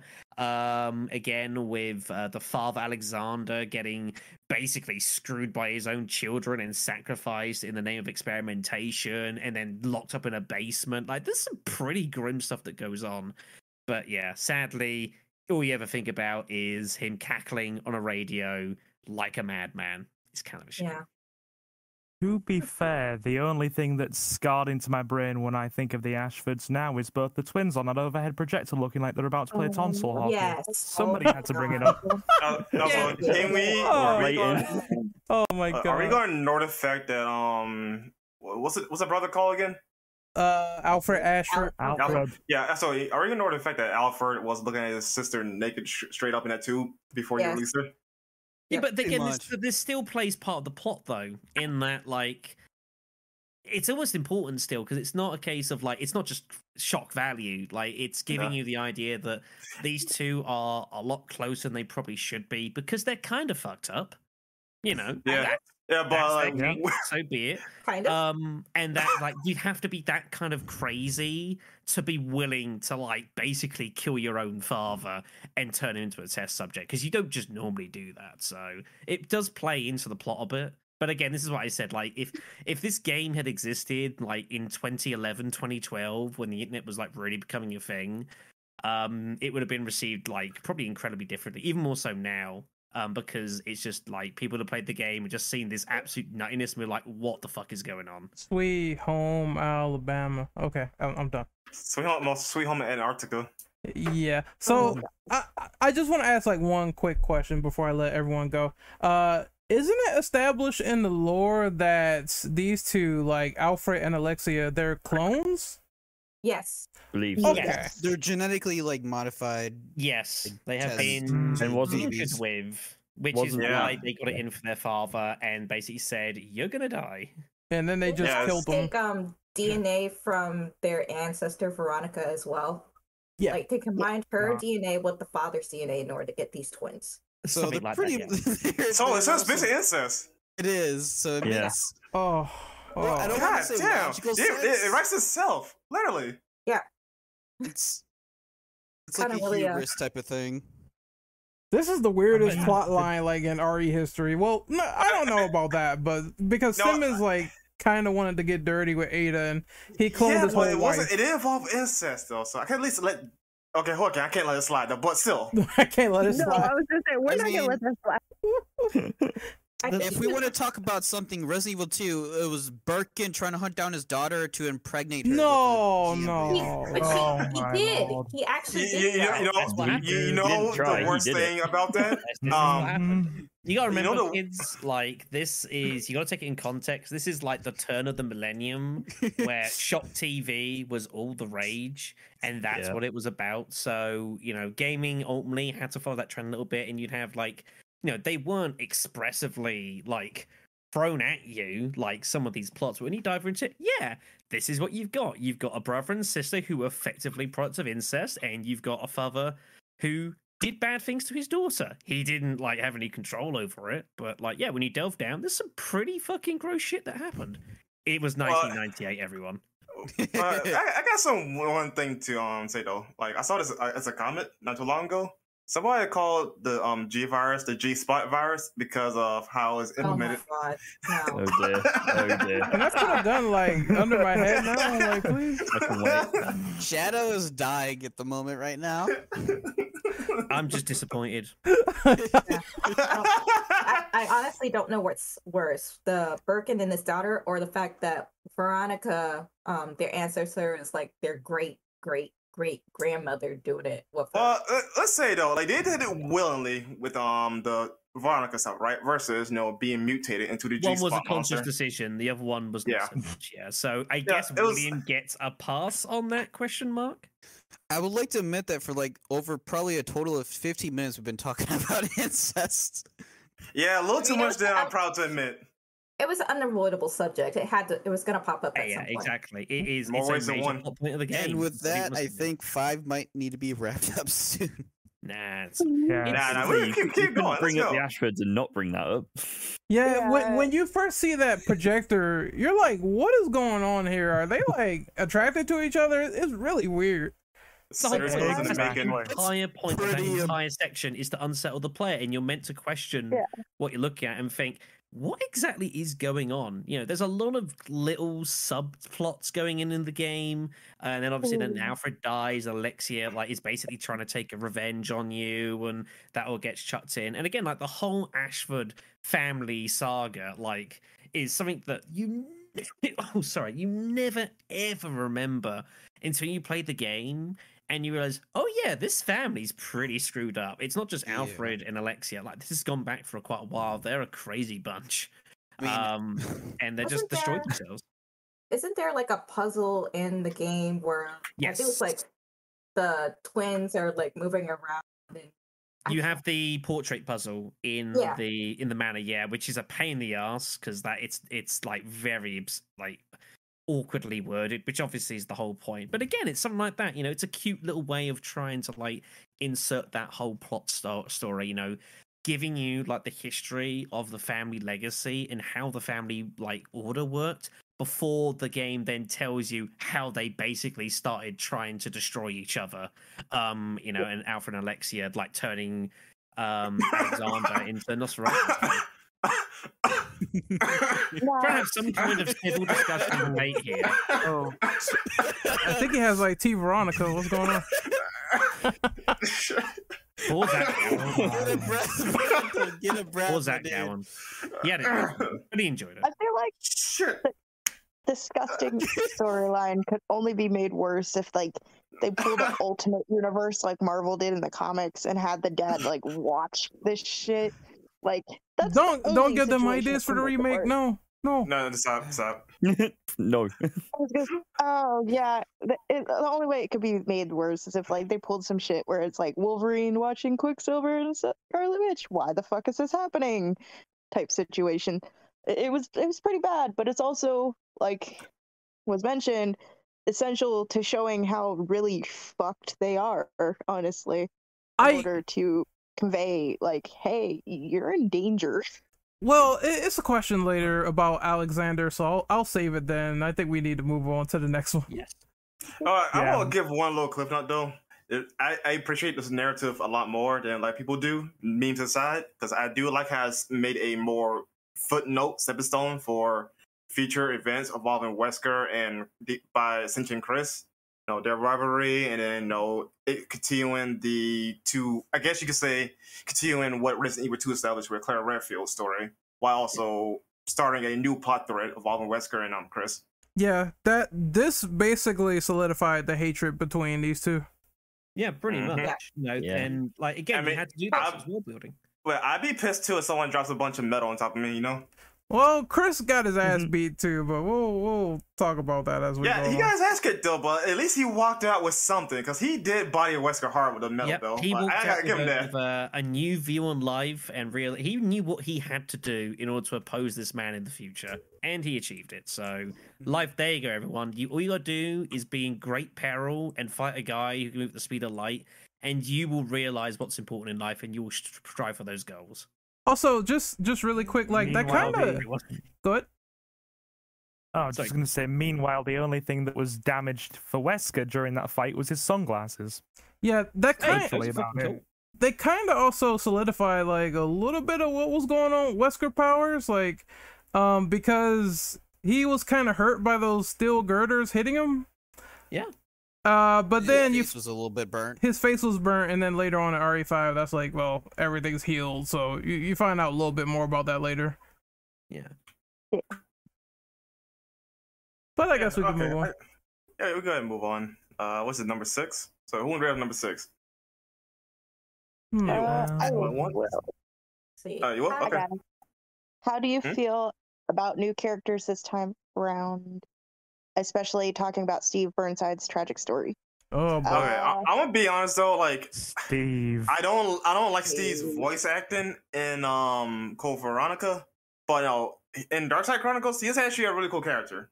He is a He's lot a- better in Dark Side. Like no Yeah. lie. Yeah. Yeah, No, he like, is. I still got overly attached to him as a character when I was a kid. Like when I did play through it, and then I played through it like on PS3. I'm sitting here like, bro, why is he not living? I wanted him to like disappear with Claire and have some sort of happy ending, but instead I we didn't. No. Like, wow. Me neither. well, I mean, I'm they kind of. sorry, Claire. I'm sorry. no, stop, Just please. offended That's a lot too, of people. that's too perfect. Yeah. I'm It is. I used to do impressions back in the day. All right, I'm sorry. I mean, it's it's Steve's one of those ones where it's like it's pretty easy to hate on him because he is kind of like a, a bit goofily set up. But yeah, I mean, when you when you like you boil it down, you look at like the facts. Yeah, like his family got screwed over and used and abused, and like he's in a pretty shitty, shitty situation. And that's before Alexia got her hands on him. So yeah, it's, Yeah. it's pretty definitely pretty fucking sad. I like once say, you You look know- at oh, I'm sorry. once you look at everything, you kind of wanted him to get something at the end. I will and he say gets though, So but I, that is I uh, didn't. I really didn't. I will say I got very mad at him when he was like unloading all of his ammo on his dad in that one cutscene. I was just like, why? Bro, this is like a whole, like a whole game of ammo. Yeah. I was just like, what are you doing? No. You should have shot do Clara, by the way, on my head. Like, I mean, such yeah, it, like logic wise, it's a complete catastrophe. There's, Good there's few no of those bullets should have pierced through the zombie and hit Claire. Let's be honest. Exactly. Mm-hmm. I think the dumbest cutscene is the one where he's like operating the controls, and then he's Oh. looking at Claire. I I know you really appreciate the booty, but I'm like, man, do your job. Turn around. Oh, now the entire place is filled with gas. Now we have to deal with this problem. Get a gas mask, and he just makes things more annoying for the player sometimes. Let's be real. Yeah, he was looking in the ass and filled I'm it with sorry, gas. Claire. I'm sorry. Yeah, but I mean, but it, Uncanny. job. again, but it kind of goes with the game. Like, there's it, it kind of is a bit goofy at times, um, and that's just how it's it's set up. Um, you know, for better or worse, that's just the way it is. And Steve's kind of portray. It's really weird with Steve. I always thought like it was very two tonal. He's either like meant to be kind of like this goofy young kid, and all of a sudden, like really tragic plot twist, and we're meant to care about him. And it's like I found that really real stretch sometimes. Suspension of disbelief was difficult with this man. He Uh, also grated the- on my every Uh, last but- nerve. also, I say that, like, go ahead. oh, I was like, can we have a low appreciation for Alexia in the um, original release? Because she kicked Wesker's ass and he's ran scared. No, that's the yeah, question she was for a later. badass Yeah. during that scene. I was like, holy shit, that Wesker's actually is his ass kicked. Yeah, Yeah. That is a question I- for later. I'm okay. So well, I'll make this brief. Though I'm do glad they did change the cutscene though, because no, it, it um definitely uh and changed a lot of views on the, on the characters. But anyway, Yeah. uh, yeah, new characters. Uh, yeah. What you gonna say, Ren? Uh, I, I was gonna say that uh, for Steve's case, I now I understand that they're trying to make him a very sympathetic and relatable character. I I understand that he has this whole. I mean, everyone had that boyhood crush on their English teachers that look like Claire, etc. Uh, but at the same time, it's like a bit out there, and it's a little too much at times. Like, oh man, th- she sleeps, so I'm gonna make a move, or she falls on me because the airplane is completely screwed and I'm just gonna lay here for 10 minutes and she goes, What the fuck, get up, we got something to do, let's leave. So it, it gets kind of awkward at times, but I will say that the ending cutscene kind of like made it reminiscent and relatable to that point of well now she cares about this character that she's been with the entire time and he dies she couldn't save him uh so it brought on the trope of uh Claire having all these guys care for her, and then all of a sudden they get infected and die in the worst possible way. Uh, I, I think that it is ultimately it came out fine to some people, but other times because of the voice acting is going to be seen as cheesy and corny. And I know that's what RE is known for, but it, it gets a little bit too ridiculous with this one. The, the game is definitely very much a product of its time. Yeah. I think. Yeah. I mean, Yeah. this game was, and this was like we'll talk later on, but like if this game was to eventually see a remaking some point in the future, Oh, I think it would be good at that point. It would be great. Well, I don't No, know. it all, like, know. even- because gaming's changed so much now, it's a much more kind of gritty, realistic affair. Like, I, I, I don't think a lot of this would happen. Again, we noticed it with Dark Side. You know, um, with with Steve, he was very, very heavily changed from the original, and that was only what like four year difference or something like that, five years maybe. Uh, no, no, Code than Veronica that. was made in um, was it ninety nine? Or at least Uh, it released in came in ninety two nine. I think, but um, Thousand. But the point still uh, stands. like they changed it that much for for a rail shooter. Like if they remake the game, like it'll be the same again. Um, it'll probably still be a bit weird at times, and like so be it. But I I don't think it's like um you would not see anything like what you did in that game. It was very very kind of corny and cheesy, and it was very in your face, and that made me, of course, excessively angry. Um, but that's just my own personal problems, I guess. No, I, I totally relate to that. It's every single time the game tried to make you as a player, you know, empathize with this guy, he would do something stupid or do something, you know, borderline quirky or a bit off. Or he'd do something to get us in trouble, like you said earlier with the poison gas. And I'd think to myself, do you want me to find this guy relatable or do you want me to sit here, roll my eyes, and think he's a genetic dead end? Make up your mind. I mean, I have one issue with that statement. Like, I you say quirky, I say he was a creep. Yeah, that was I, I was being Damn. diplomatic. I was Yo, being man, I'm what- not. what- It's what- Steve what makes him a creep? Like, I got to fight for my. Oh, what makes him a creep, man? I need to hear this now. Oh yeah, man. like, He- thank you for that Look, up. if this if this was 2021, what happened to that plane? I'm pretty sure counts as assault. Yeah. Right. Pretty Pretty yeah, sure that's- absolutely. That, that is that is Absolutely. not cool. what Oh, happened it's a tyrant. You don't. Okay. Well, the You tyrant has a, a giant not on. package, You so don't- you don't think that, so. there I will go. say when I was playing this game live and that scene came up with him trying to kiss her while she was sleeping, like me and chat were just like, no, no, Steve, no, stop, Yeah. consent. Oh, that scene. Yeah, that scene. Yeah, yeah, I- yeah, they're, they're I passed agree. out, and he tries to like what? What in the blue hell? Like, come on, really? That was just Like, fucking Give her a weird. Tongue. Oh Sleeping No. beauty over this bitch. Let's I- go. no! I mean, if you want to like like stare at her, then like fine. You're not the only human being to have done. I this, mean, I, but, I, like, I don't think I mean, people blame him for basically Dark Side. anyone in- Uh, in fairness, though, ass. that's not unrealistic either, though, because no, you know, in real life, you're gonna be staring at somebody while they sleep. If there's, like I say, in a different setting, you know, like I'm not gonna rule that out, but um, yeah, kissing someone while they're asleep, though, like no, That's- Oh, it- No, I mean, no, again, this no. was 2000. Like, it was a different world back then. Everyone, that's just a different way time. Things were, you know, yeah. Also, some things were Japan. acceptable at that time. Exactly. It was very Candace laissez isn't Yeah. exactly caught up on stuff like that. To be fair, Yeah, They have very different standards on that for good or ill. Yeah, that's right. Exactly. Yeah. Yep.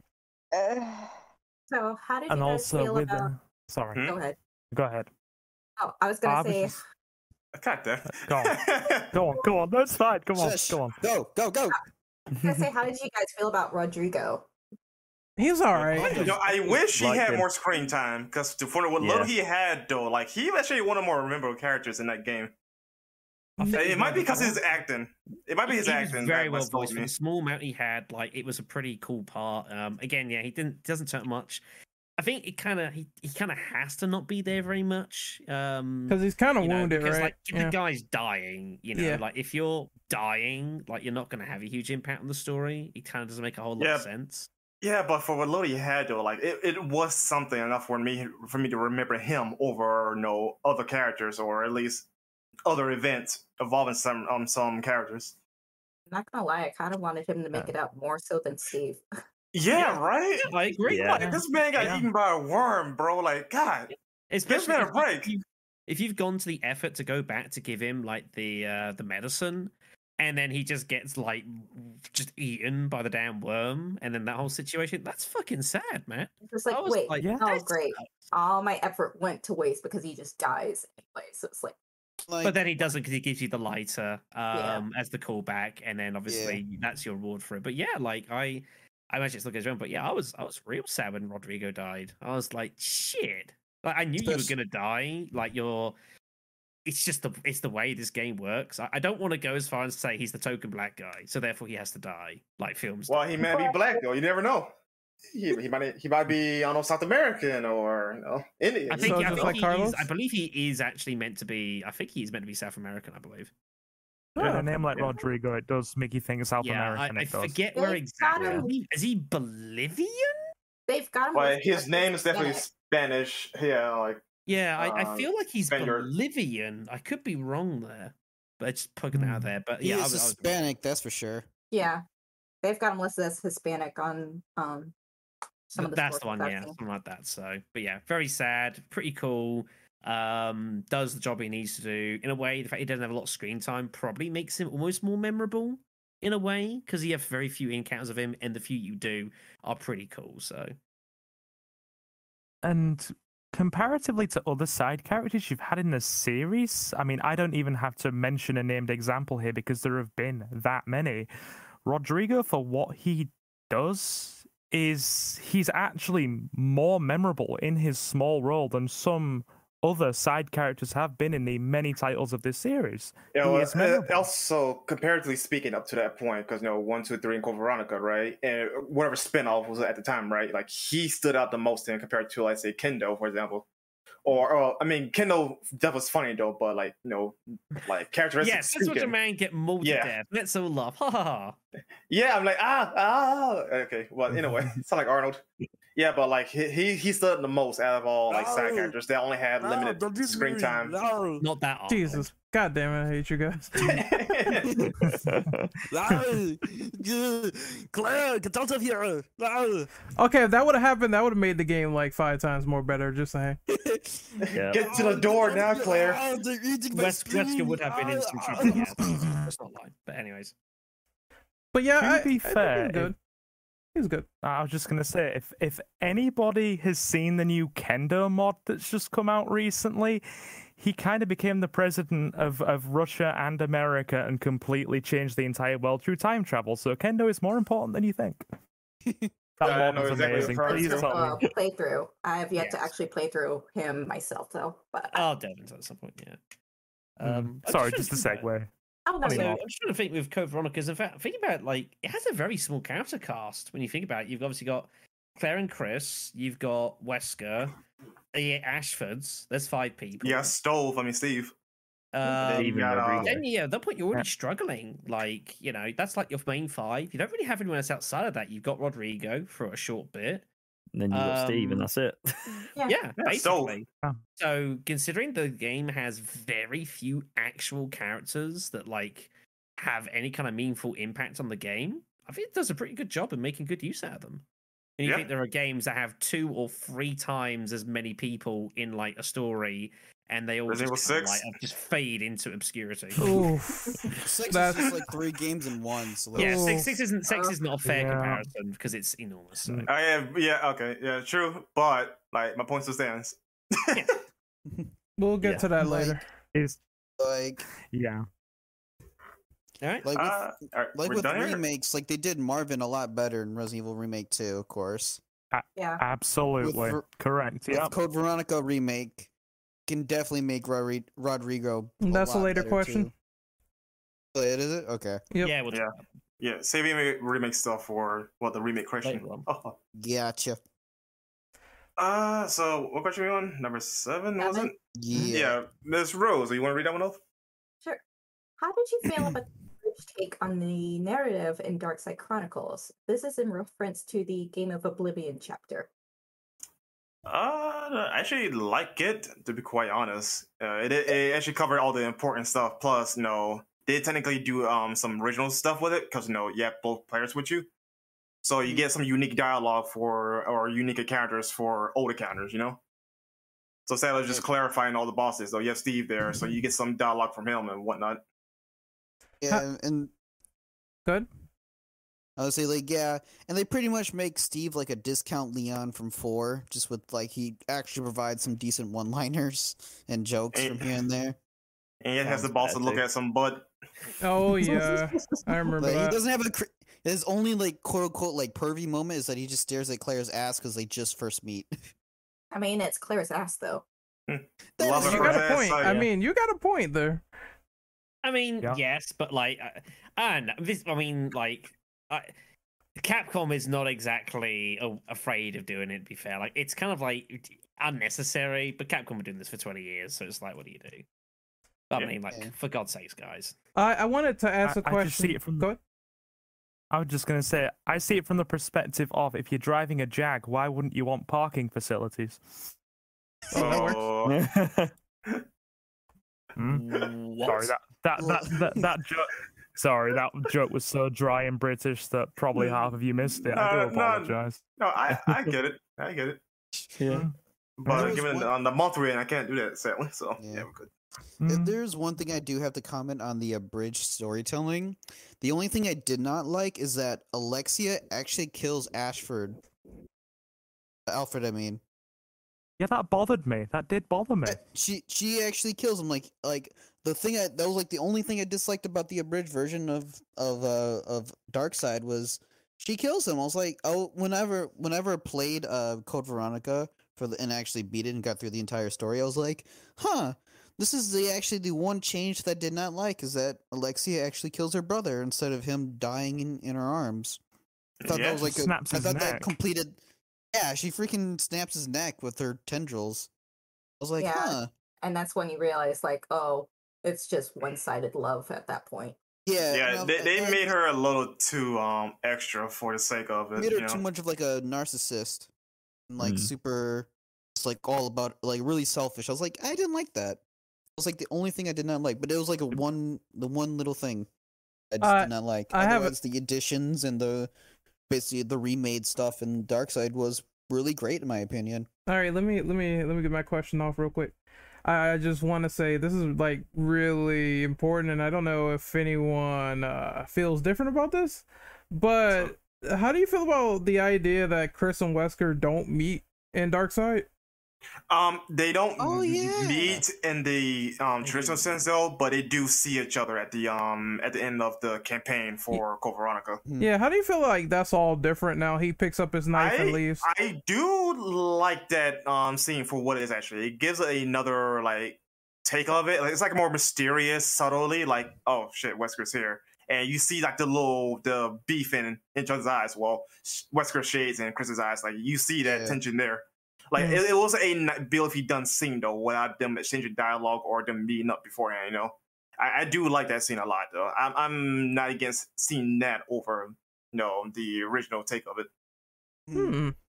And one also thing to point out is that with Steve, when he transforms, he actually does not actually die. His body still retains some form of life when he, quote unquote, passes away. He's not fully dead. So I- point that out.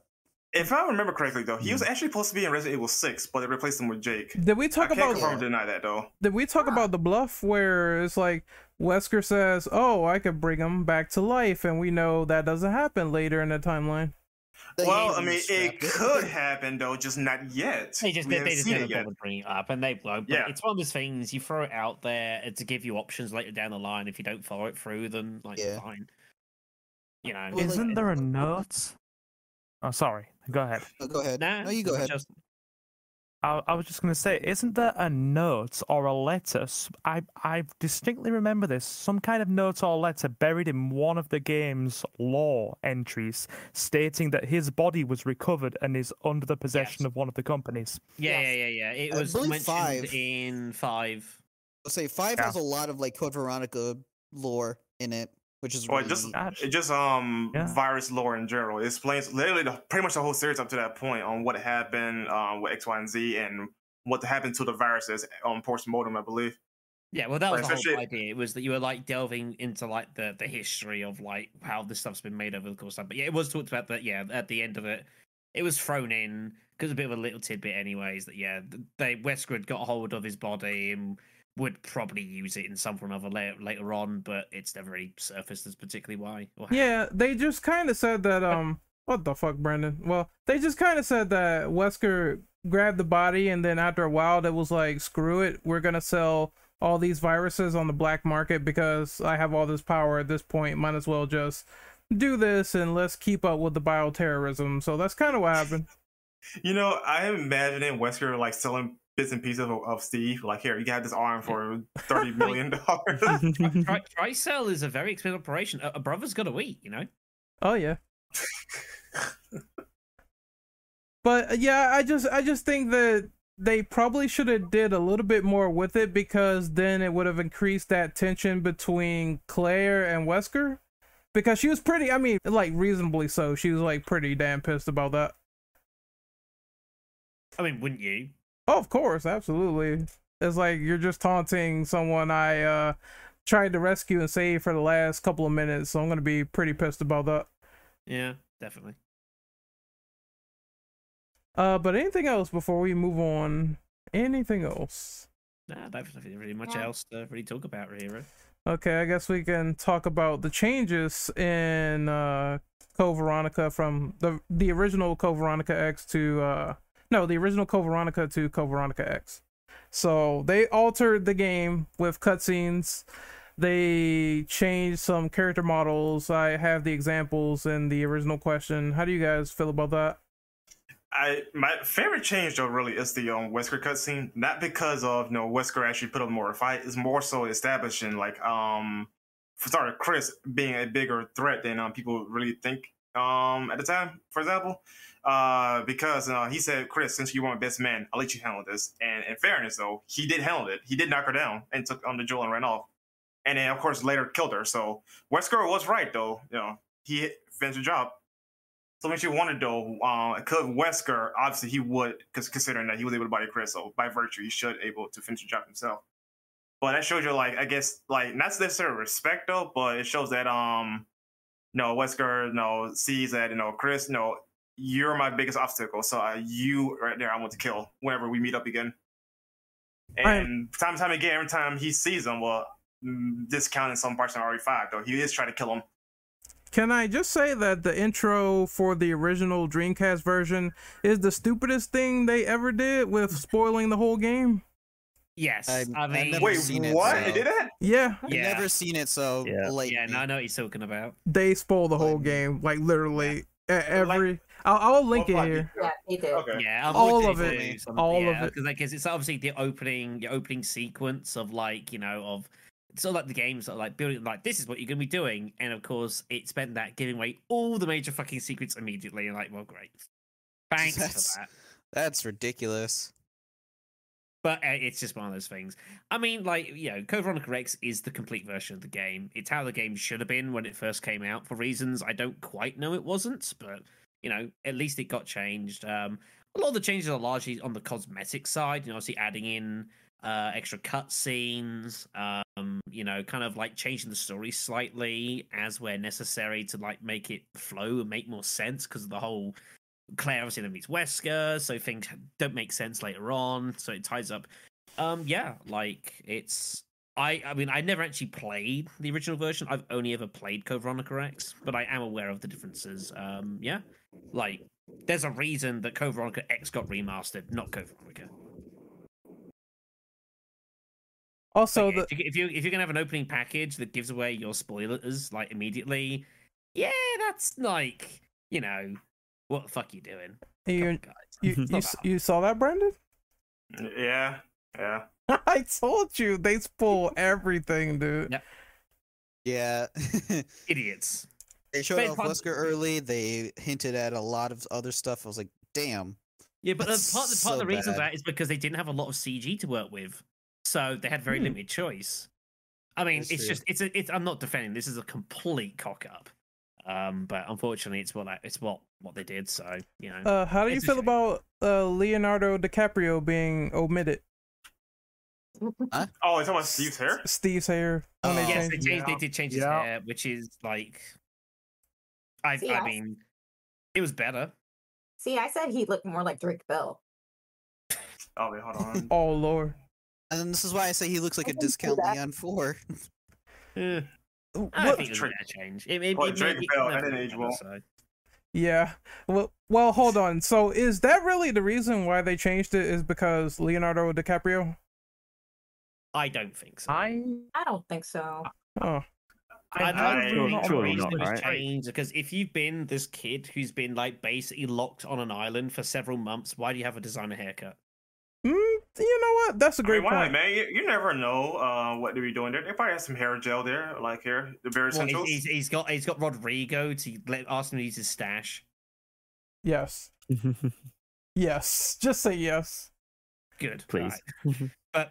Yeah, I mean, it was Oddly fine. It's, it's, enough- it's getting those little changes. I think I think the old style looked a bit silly, um, and that's for Steve. So that's that's that's saying something. So like I, I look at that and it's like I take him even less seriously than I do anyway. So Okay, so I have to mention the elephant in the room. Uh, the whole beatdown of Wesker from Alexia. How do you Yeah. feel that this whole scene has been altered? Yeah, I already mentioned that. I was okay with it, Yeah. just for the thing I just explained Yeah, earlier. it was it was for the better. Like it's just like it's a it's an expanded scene. Like who doesn't like to see more crazy shit? You know, between a genetically modified monster and a genetically modified monster. Like this is what you want to see, right? It's like it's like watching a like two horses just like beat the piss out of each other. It's great entertainment. Why not? Do you, why do you not want to see more of that? That and also it made more sense by virtue of Chris beating Alexia anyway. So like it'd be Yes. kind of stupid for Wesker to get body, who was an enhanced super soldier, versus you know Chris, who was by all intents and purposes normal at that point, right? Yeah, I like Yeah. that it was a draw. I mean, it's I, I know some people prefer the original scene, but at the same time, it's like you know whatever you prefer, they systematically make sense. Just because you have Wesker being introduced into this game with superpowers for the first time and him getting thrown around like a rag doll. I mean, it's hilarious. Don't get me wrong, mm-hmm. but in the context of trying to make Wesker look strong, it makes him look very weak in the process. So I see why they changed it. Yeah, exactly. And yeah, it it just makes more sense what it is now, ultimately. You know, you've spent this time building up Wesker again, yeah, as this threat, like and it's like you clearly can't like fight him directly because how the hell are you gonna do that? You know, there's no way you're gonna be able to do it. You just gotta try and survive. And ultimately you still have to build up Alexia because Alexia is like ultimately the main bad person, mm-hmm. basically. So yeah, Yeah. you, you build up one, making this crazy power, and then they go 50-50 with like the other one. It's like great, you know, they're pretty fucking dangerous too. And we know that ultimately we're gonna have to deal with Alexia, not Wesker. Wesker's there, but he's not the main threat, so Mhm. Uh, plus, he left the threat to you, so like, yeah, clearly he knew what um what you know Chris was capable of doing. yeah, exactly. So- yeah.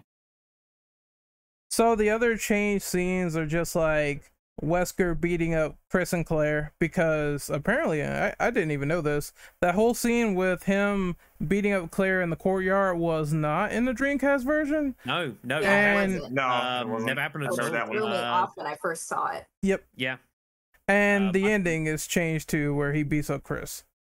Yeah, yeah, and they Yeah, have the, yeah. the big extended fight, which is also very cool. And again, Yeah, it's I was also it's more setting that. the ground for later on down the line as well. Of course, that's Mhm. the whole reason. Plus, it establishes how strong Wesker really is if Yeah, he exactly. actually tried. Yep. So it took Chris. I just literally outsmarted him, you know, using Yeah. his ego against um Wesker. Yeah, exactly. And again, it's like it's nothing fin- f- uh nothing finite, so I think definitive. You know, they have a bit of a brawl, um, and it obviously leads down to further down the path, and these two are never really going to cross each paths again. And eventually, Chris is going to have to actually fight him, like kind of like man to man basically. And like I say, he learned he had to get swole, and he did. Mhm. Praise be to anabolic steroids. I I wasn't gonna suggest that he was Well- actually on the take here. Like, come on. No, okay, no, he Hard definitely work wasn't and though. dedication. It, realistically speaking, I though, know. Chris definitely would have to pump a lot of iron, though. But no, everybody make fun of him for taking steroids, but not freaking Wesker, who literally took a whole damn virus to get that strong. yeah, you know? I mean, like, Like, come on. like you can't, you can't um, shit on one not the other for that. No, I'm just saying, like a little hypocrisy Oh, there. yeah, Wesker It's cheated. just the meme, isn't it? The roids, the meme. Wesker cheated first. That that's all you got to say. Exactly. Wesker did cheat first. He Yeah, died big time. first to get there, okay? He died first. Yeah, but he Yeah, didn't still try cheating. to. he had to die to get strong. I'm like, okay. There's good life lesson. You know, your everyone. typical anime moment. Mhm. Die first just to get power up. Zenkai It is boost. some. It's some 4D chess, though, if you think about it. He injected himself with that virus, but n- on, he must have known. Like, he must have known that in order to activate its power, he would have had to die. Otherwise, it just sits in his bloodstream benign and not do anything. So it feels like some 4D chess from my perspective. Yeah, die of natural causes and wake up like, wait, why am I so strong? But Yeah, then but they he's been with Umbrella for a while, so he probably has some understanding how this shit works anyway. So, you know. Yeah. I mean, yeah, Birkin Yeah. modified it for him anyway. Yeah, Yeah, a, lot of this, a lot of this has been retconned over time as well, anyway. So and they changed it to where he was just like genetically modified and other Yeah. stuff. yeah, exactly. Uh, some of the- a lot of plot has been changed over the course of time to better suit the, the current narrative. It's just the way. it Much is. as I don't really like it, I do like how the uh, original idea is that he had to die for the virus to fully reanimate him to be what he was. Oh no no no! Like they they really established that he had superior DNA the whole time. So that that's something that we never knew until RE5. Yeah. Mm. So that was just kind of weird and them messing with it a little bit. I, I kind of prefer the original way where it was, where it's like um Birkin told him that, hey, look, this has a 50-50 chance of working. Either you're gonna die for real or this virus is gonna kick in and you might get some enhancements. That's how it was before. And then you get to experience those enhancements in Umbrella Chronicles, Oh yeah, yeah. You do. which is really cool. Mm. Even though it does make some of the fights really annoying. But I guess Umbrella we, Chronicles been mentioned here. Just one quick. This is going to be a digression, but Hmm? one of you guys will know. Who came first with the whole Red Queen, White Queen bullshit? Was it the movies and then the games stole from them, or Uh, was it it, was the the games and then the movies, movies stole I from them? believe. Yeah. Movies came Yeah, with the Red maybe. Queen, and then the game made the White Queen. Yes. Whatever. Yeah. Which And I'm- then I- the later I'm films a- had both. I, I'm okay Yeah. with it because it was not important again because it is canon Yeah. because it's um original scenario to the uh and plus it's a canon scenario, but it didn't like damage anything or change anything retroactively really. It's So a it more like a was a- behind, yeah. it was like more behind the scene type, no Yeah. retcon if you want to call it that. And then, I mean, Yeah, like Paul, yeah. Paul Anderson's uh, pretty much influenced Resident Evil 4's action. to be honest, you know what? Before I can say that. Before we That's a move fact. on, that's a fact. Yeah, before we move on, I have a question actually. Uh side question, but it is pertinent because it's not on here. Have you guys played Battle Game and what do you think about it? Oh, battle I- game. Uh, I have not experienced it yet, unfortunately, because I didn't have the time to play the game all the way. I played it, and I think Resident Evil 2 did it better. Mm, I I have know. to It's, it's agree. fine. It's- Like you know, it's kind of cool, I guess. I like the idea that different, d- whoever you play as, you have different bosses you've got to deal with. Mhm. I thought that was a nice touch, rather than just doing the exact same thing. Obviously, you got the same set of rooms you got to go through, like having it's like nineteen, whatever it is. But at the end of the of that, the boss you take on is different depending on who you're who you're playing as. Claire takes on Nosferatu. Chris takes on the Gulp. Alexia. Is it Alexia? I can't Because remember. I, 'cause I always Yeah, uh, try Alexia to too. speed run this Yeah. really with uh, Chris because he has the best setup.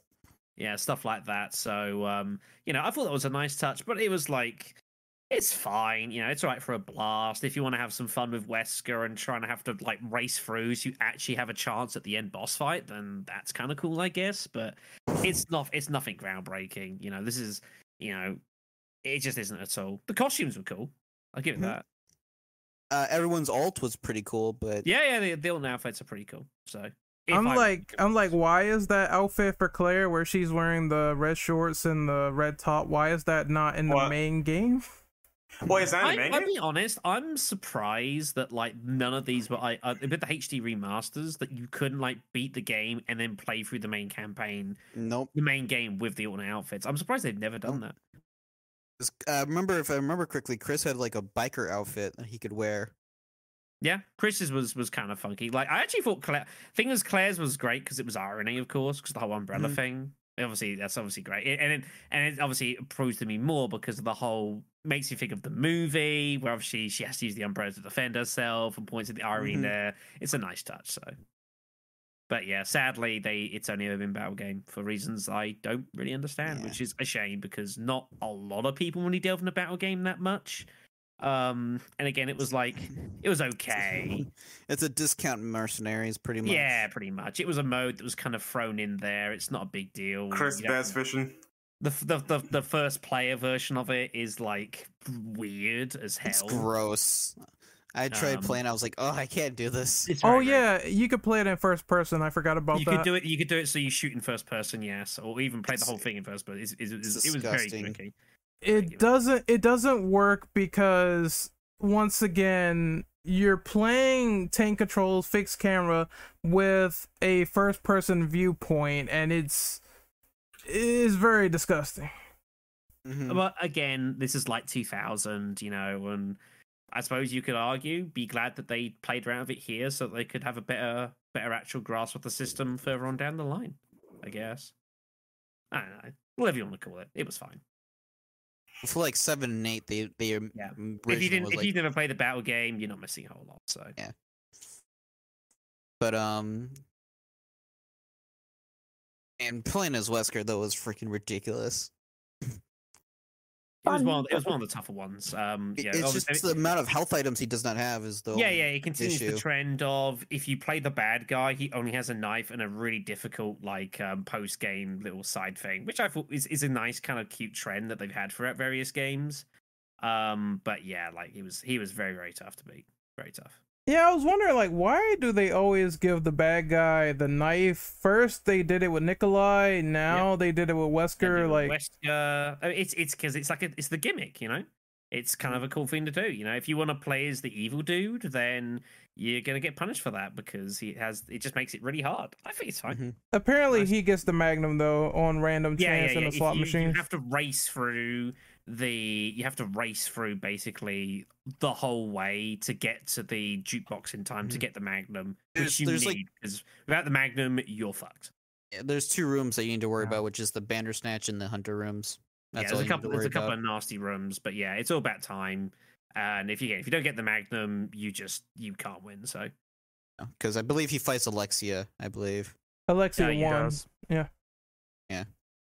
So it's it's a nice, cool little addition. I just wish that the costumes, uh, like Chris Redfield bass fishing, or um, the costume you get with Claire in Battle Game with the red shorts and the red top. I wish that was in the main game as opposed to one of them being a result screen and the other being in the game but only in Battle Game. yeah, yeah. Uh, I mean, f the Mhm. fact they never did, they never put in for the the remasters is a, is a missed opportunity. It's not a big Mhm. deal, but it's a shame. I mean, it's extra content to get for the main game, so like I'll say like it's pretty, at least something they could have done for us. Yeah. Ah well, it's a shame. It's it's not a big deal, but it's unfortunate. Yep. Uh, I guess we can go ahead and move on then to the next question. What was it? Oh, Right, one mark last thing. out. One last what? thing. I I will, but one last thing. Uh, Steve doing the headshot trick with the Lugers is awesome in Battle Game. I love it. That's it. Headshot trick. Yeah, you can uh, walk up to someone with the Lugers, point up if they're a zombie, and then they will be instantly headshotted. Oh, never knew that. Yep, you can try it out. It indeed works. It's the only reason those guns are any good. Oh yeah, because otherwise they're They really are bad. trash. Yeah. Trash. I, uh, I when I played as Steve, I just used the freaking uh, the automatic ones. Well, because everyone does, but the Lugers are there. I, yeah, I, I remember reading somewhere afterwards that you could do that, and it's like, okay, so that's why they exist because they're pretty rubbish otherwise. All right. And now we can move Right. on to the uh, PS3 remaster. What do you guys think about that? Never played it. Only played the 360. It's. I mean, it's basically the same thing, isn't yeah, it? Yeah, Yeah. they're the same thing. I'm just saying. Yeah, it was nice. Now- you know, I, I think it was nice. I, I didn't expect it when it came out, like, um, and they decided to remaster it, but it was. I think it was a pretty decent remaster if he's considered. Like everything looked a lot, um, a lot nicer. Um, again, it fixed a lot of the um bugs that were present in the original. Got address, um, you know, which is fine. Um, and it was just again like. I think it's a nice enough game, and it was a way to try and reintroduce it to people that hadn't played it before. You know, make it more readily accessible. It's not too that not that expensive. Great. It's the version I play most um, above the others now, at least. Yeah, I mean, it's the version that I actually got a full playthrough of. I never beat it on GameCube or PS2. Um, the only thing I don't like about this version is that, well, I, I I'll start with the positives. I do like the shadows and the lighting, and they fixed that, and that was great.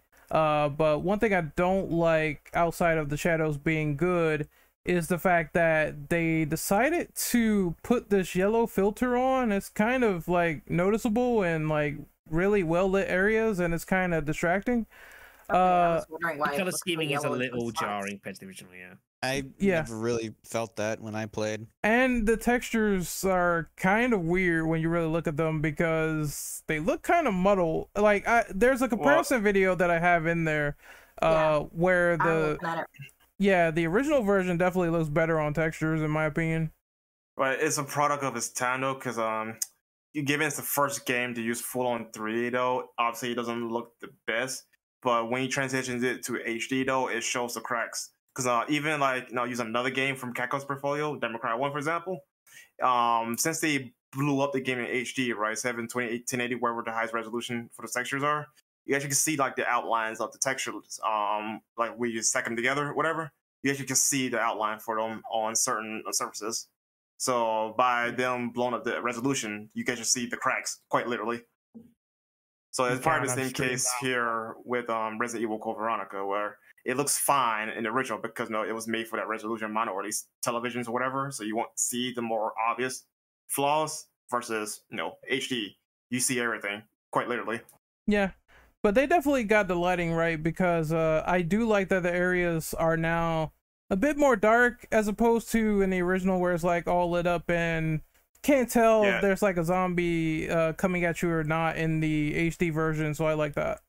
It's like a like a cool factor, like a cooler tint, like in the original, I believe, versus a warm tint to it as well. Um, just by the filter plus Yeah. the um low extra light and whatnot. So like that's a little noticeable difference between the two. It's not a bad entry one point. thing that I was just going to say one thing that my eyes especially picked up on with that HD remaster for PS3 is the flames and fire look a lot mm. more vibrant. They are a lot more vibrant. I know that's a very small thing to notice, but there's there's a lot more there's a lot more intensity in the color. Does that make sense? Yes, That's it great. does. I mean, you just you don't want to walk around here with like fire.pdf. Like you don't want that. You know, No, you you want. don't. I You you know, it's it's you know, it has the, you know, obviously the reflection on that, and you don't want to be walking past the fire, and it's like your model color doesn't change at all. It's just like it's so jarring. You're like, really? Come on. So There's attention to detail that's um is really nice. You know, even if it's a small though, though, um, it will like you appreciate it better, you know, in the long term because you know it just bounces off everything just well. exactly. All right, so I guess we can move on to number 10, which is an interesting one. So who wants to Yeah. read that? Read it. I'll read this one. Oh. Oh, sorry. You, Oh, you can read the ahead. last go one ahead, Oh, go ahead. Sorry, I confused Okay. everyone. Uh, Crystal, you All can right. go ahead and read it then. Yeah, Yeah, you No can read the last one, Number uh, 10. Rose. Number 10, right? Yeah. Yeah. Yep. Cool. Some of the fandom believes that Code Veronica has received unfair treatment recently. They said it's unfair that Resident Evil 4 is getting a legitimate remake over CVX. How do you personally feel about this? Ooh. I actually, Yeah. I, I actually Mm. agree with this, but that's just the remake department. It actually stems um past that because like not, not even just Resident Evil Four in particular though. It's like any other game. Code Veronica did not get a PC um, release. It doesn't have a PS4. Well, technically it does still, but it's not uh, um, native like the HD versions, right? It doesn't Yeah. have that nor Xbox One version of uh, of the game, and now it's not getting a remake at least as of current year. It's not getting a remake right now. So yeah, I do agree that the game is getting unfair treatment, especially since it's a mainline title. I feel Yeah, like I don't. I don't agree with the whole popularity standpoint to a certain degree, though, because let's be honest here, though, Resident Evil 3 itself is not a popular game, though. But narratively speaking, they had to remake that game as well. So that's why I think, like, narratively speaking, though, Code is obviously a very important game because it's mainline, so they had to remake it to make it line up better with the current remake continuity they're trying to do here, It's gonna be them doing it for. it's gonna be a case of uh, personal feelings over Capcom thinking, well, RE4 sold like a million Yeah. copies and all this shit back then, and Code Veronica really didn't do that well, so they're gonna be looking at those instead. I understand why they should remake it because all these problems we talked about with Code Veronica on this podcast could easily be fixed with a remake. I'm not doubting that, but at the same time, I see why they picked that game over CVX because of the whole, you know, it, one is grab. popular than the other. It, it's just a common fact. It's going to be a cra- Yeah. cash grab, let's be real here, because it's Resident Evil 4, like, arguably still one of the more popular RE titles, even if it's like the highest Yeah. selling one. It's, It's of like the one of more influential record- titles of its time. Yeah, like exactly, so- just, Mhm. that's just feel the like way it more- goes. I feel like more people, if you ask, you know, most gamers, more people are going to say that they're they've played Resident Evil 4 over Code Veronica, and they would still rather have a remake of 4. hmm I I They will say clearly this. looking go- at it from the viewpoint of a business perspective. I mean, they're let's face it, they're a business. Have to. and and at the same time, as was mentioned a moment ago, this game actually was such a blockbuster in terms of what it was. It redefined some of the conventions of modern gaming at the time with the Yep. over-the-shoulder camera and whatnot. So the mm-hmm. choice from a business perspective is obvious, even if a lot of us might not necessarily agree with, agree with it. I will say they should remake Code Veronica. It's a missed opportunity if they didn't. If they just said, you know, simply RE4 is it and we're not doing anything else, that would be a missed opportunity in my opinion. Well, you know, actually, you know, since we talk about the business side of things, though, no, they'd be stupid to- to not try to remake RE5 in that case, then, because you know that is the highest selling Resident Evil title by all numbers. You have a point. Mm-hmm. You have a very good point. I that's right. think I think five is now I think in terms of sheer numbers, five has either just recently been overtaken or two remake in terms of sheer sales is right behind Oh, it. If we talk individual think. SKUs, um, yes, um, seven itself is highest selling Resident Evil game by one SKU. But we talk about like all versions of said games, though, five's the number one. yeah. Yeah, I, d- Yeah. I do take that point. That that that's good a po- a good point. Yeah. Shadow, how do you feel about this? It's a very difficult question to approach objectively. I think is the issue with this. Mm. It comes a lot down to what you've played, what you haven't played, what you enjoy Resident Evil, what you don't enjoy Resident Evil, and ultimately if you prefer the old style games or if you more enjoy the much more actiony style of later on. I think is the problem with this. Like Resident Evil 4 ultimately is it just means more as a game. It's a bigger title. It did more for the series. It did more for gaming as a whole. Um, like I love CVX a lot. I've always enjoyed it. Um, I think it's a it's a better game. I think some people give it credit for. Um, has lots of cool little bits and pieces, but it's a niche title, and that's just unfortunately because of how it was brought about with being on the Dreamcast. Like you're going down the niche route, you're forced into that, and while it's been 20 years, like it's still the way it goes. You know, Resident Evil 4 was one of the biggest games of its era. Um, now it depends also on how how you decide if something requires uh requires a remake. Do you judge something needing a remake because of the money it can make? Do you judge it a remake from how much of an impact remaking the game would have?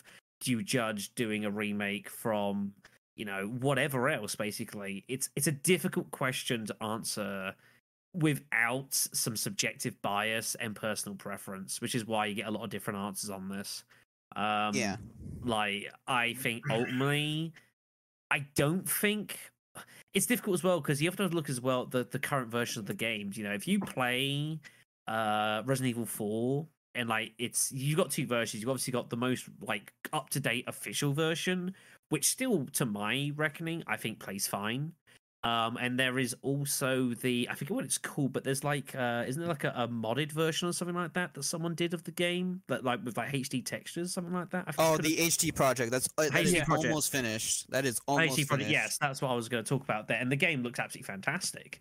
And to be honest, like that's probably not fully far ready off. for it. Yeah, it, it's it's a huge, massive overhaul of how the game looks, and it's and it's great. Mm. If that exists, do you really need to remake the game? I don't know. I don't think you really need to. CVX could probably, as a game, benefit a lot more from the time and the effort, even though you'd have to basically rebuild the game from more or less the ground up, and you'd probably play around with the plot just like you did with RE2 and 3, change some bits and pieces, stop Steve being a creep. That would be great, please. Thank you. Um, but ultimately, RE4 is going to get the nod. It's just as a as a game, as to what it means, and the fact that so many people played that game and kind of recognize it as a stronger title. It's just the one that's going to get the nod. Um, Well, whether that's right or wrong, I think comes down to your subjective taste at the end of the day.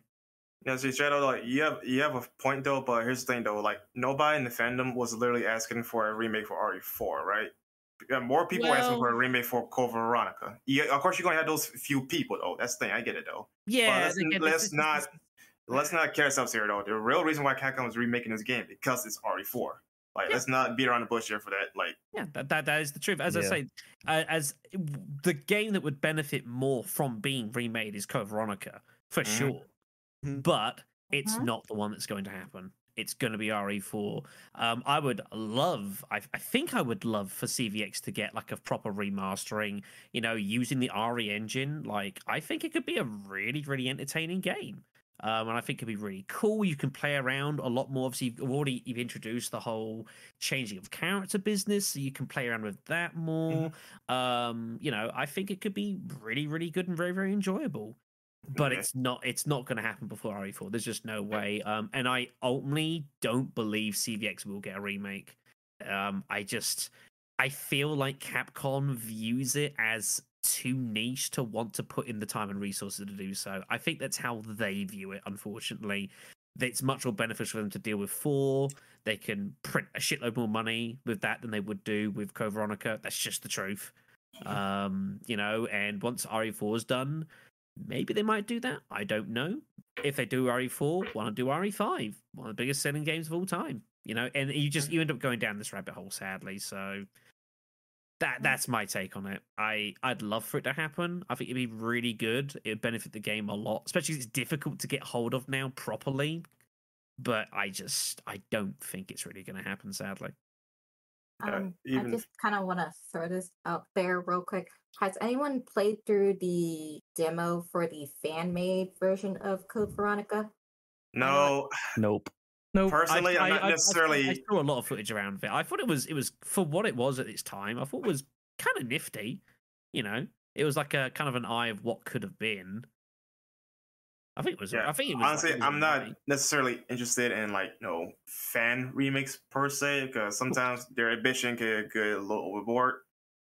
yeah, so, like, I just generally don't try to pay attention to them though. But to give credit to the um Code Veronica remake though, um fan remake, it definitely does feel like what Capcom could theoretically do for a remake. um like I'm gonna be honest, I don't like the premise of people uh making fan remakes for Resident Evil and saying we're gonna try like ten different camera styles and it becomes a bloated mess. I I, I just really feel like that could be put into one singular camera angle that works and everything's fine. You don't have to do like ten of them and I don't use like anything but three, you know? Yeah, but It's- top of that it's though, like a- you that's feel- the you're like- environment. Yeah, the, the trap is you just throw a ton of stuff at the wall and to see what sticks. Yeah, that's how it feels like to me, and I, I don't really. I'm and not a you're fan of defended that. by calling it additional content. even though you may not use half of it, and half of it may not be of any use whatsoever. But that's the defense. I, I said this in the horror Discord. Capcom would do something like that, and they would monetize it, and people would be mad. Yeah, yeah, yeah. Mhm. I agree Uh, with because that. it was an indie developer, it's like they get a pass for it, which you know it's fine, I guess. If you want to experiment and ex- and kind of play around with stuff, then that's their decision. And you know, some like I say, with the whole modding community, some mods are pretty cool, but a lot of them aren't. Unfortunately, that's just the way it goes. I was gonna say something about the Code Veronica remake, but my brain just like blanked out. So I guess I gotta wait till it comes back. Pretty much. Uh, I oh, never mind. Uh, I, I got it. So, Capcom, what they're gonna do with the future of remakes is uncertain, but I feel like because RE2 did well and RE3 recently like is a hit apparently because they sold like 4 million. I do Yeah. believe they're going to keep remaking games. I'm not sure what the future will be after RE4, but I still feel like if that does well, they're going to remake more and more and more and then the question will become will these remakes be good or not considering how they've changed so much content within them and how people view them I just don't want this to become the norm for Resident Evil because for the last what four or five years we had no new game, remake, new game, remake, new game. So I don't want this to become a piano effect where it's like new game, remake, new new game, remake, literally every year or Well- every Yeah. two years. the, the danger you have is you start remaking games for the hell of it. And this is something Yeah. that I brought up anyways with when Remake 2 came out and Remake 2 was like great. You know, it was a fantastic game, widely received as a really, really fantastic title, and which it was. Um, and Resident Evil 3 was still fine. Um, it didn't live up to the hype. It kind of was never going to do See- so, but it was still a reasonable enough playthrough. But that's the thing though. I, that's why I don't want them to do constantly do remake though, because you know Resident Evil Three unfortunately is a victim of it being a poor remake despite it being a good game. No, Yeah, because of exactly. the nature It's how just- they schedule yeah, the games as, out. as so- a survival horror game, it's pretty all right, but in in regards to what it's actually meant to be, it's it's not. It it struggles, and the problem is is like they've already said they want to do. You know, if they decide to do re- redo RE4, there's already questions about does this game really need a remake? Um, and then if you do RE4, like where do you go next? Like if you do RE5, does RE5 need a remake? Really? I don't think so. uh, RE5 Um, is you're like not, what You're not going to go any be. further in, into that.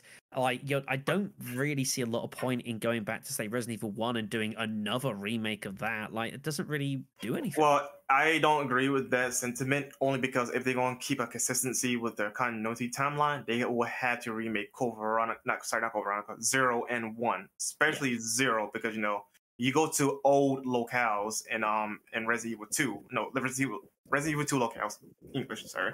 So with that in mind, on top of the continuity stuff from remake one, you gotta have to have some consistency there because remake two and three, you know, especially you know three to a certain degree, um, changed so much in the continuity that was set in place with these um with the sequels of the originals, two and three and whatnot.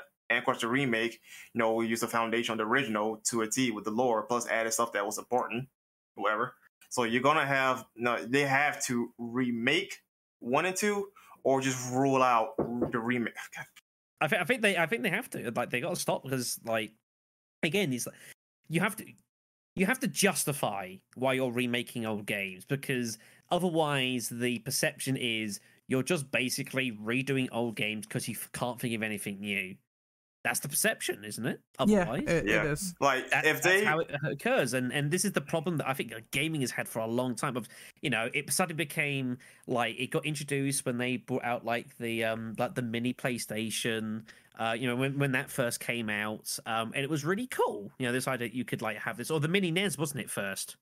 Um, when that first came out, and then all of a sudden it was like this big trend to like uh redo old games and kind of bring them back from the from the from like the the old ages and then start you'd start remaking these old games. And it's been a phase in gaming for a few years or so but i it's not sustainable. You can't keep doing it because you get to a point where you're just remaking them for like almost as cash cows. And people see this and they will point out and Yeah. say you know unless you're doing something pretty substantial as a change like you're just giving it like a, a new coat of paint and trying to sell us a game for a second time. And why should I buy it? Yeah, like again, was- like Resident Evil Three is the victim of this, you know, Mm. given the nature of how that came out to be, though. But Yeah. like, if they remake, it, like say RE5 for example, though, they should just take cut concepts and put them inside the game.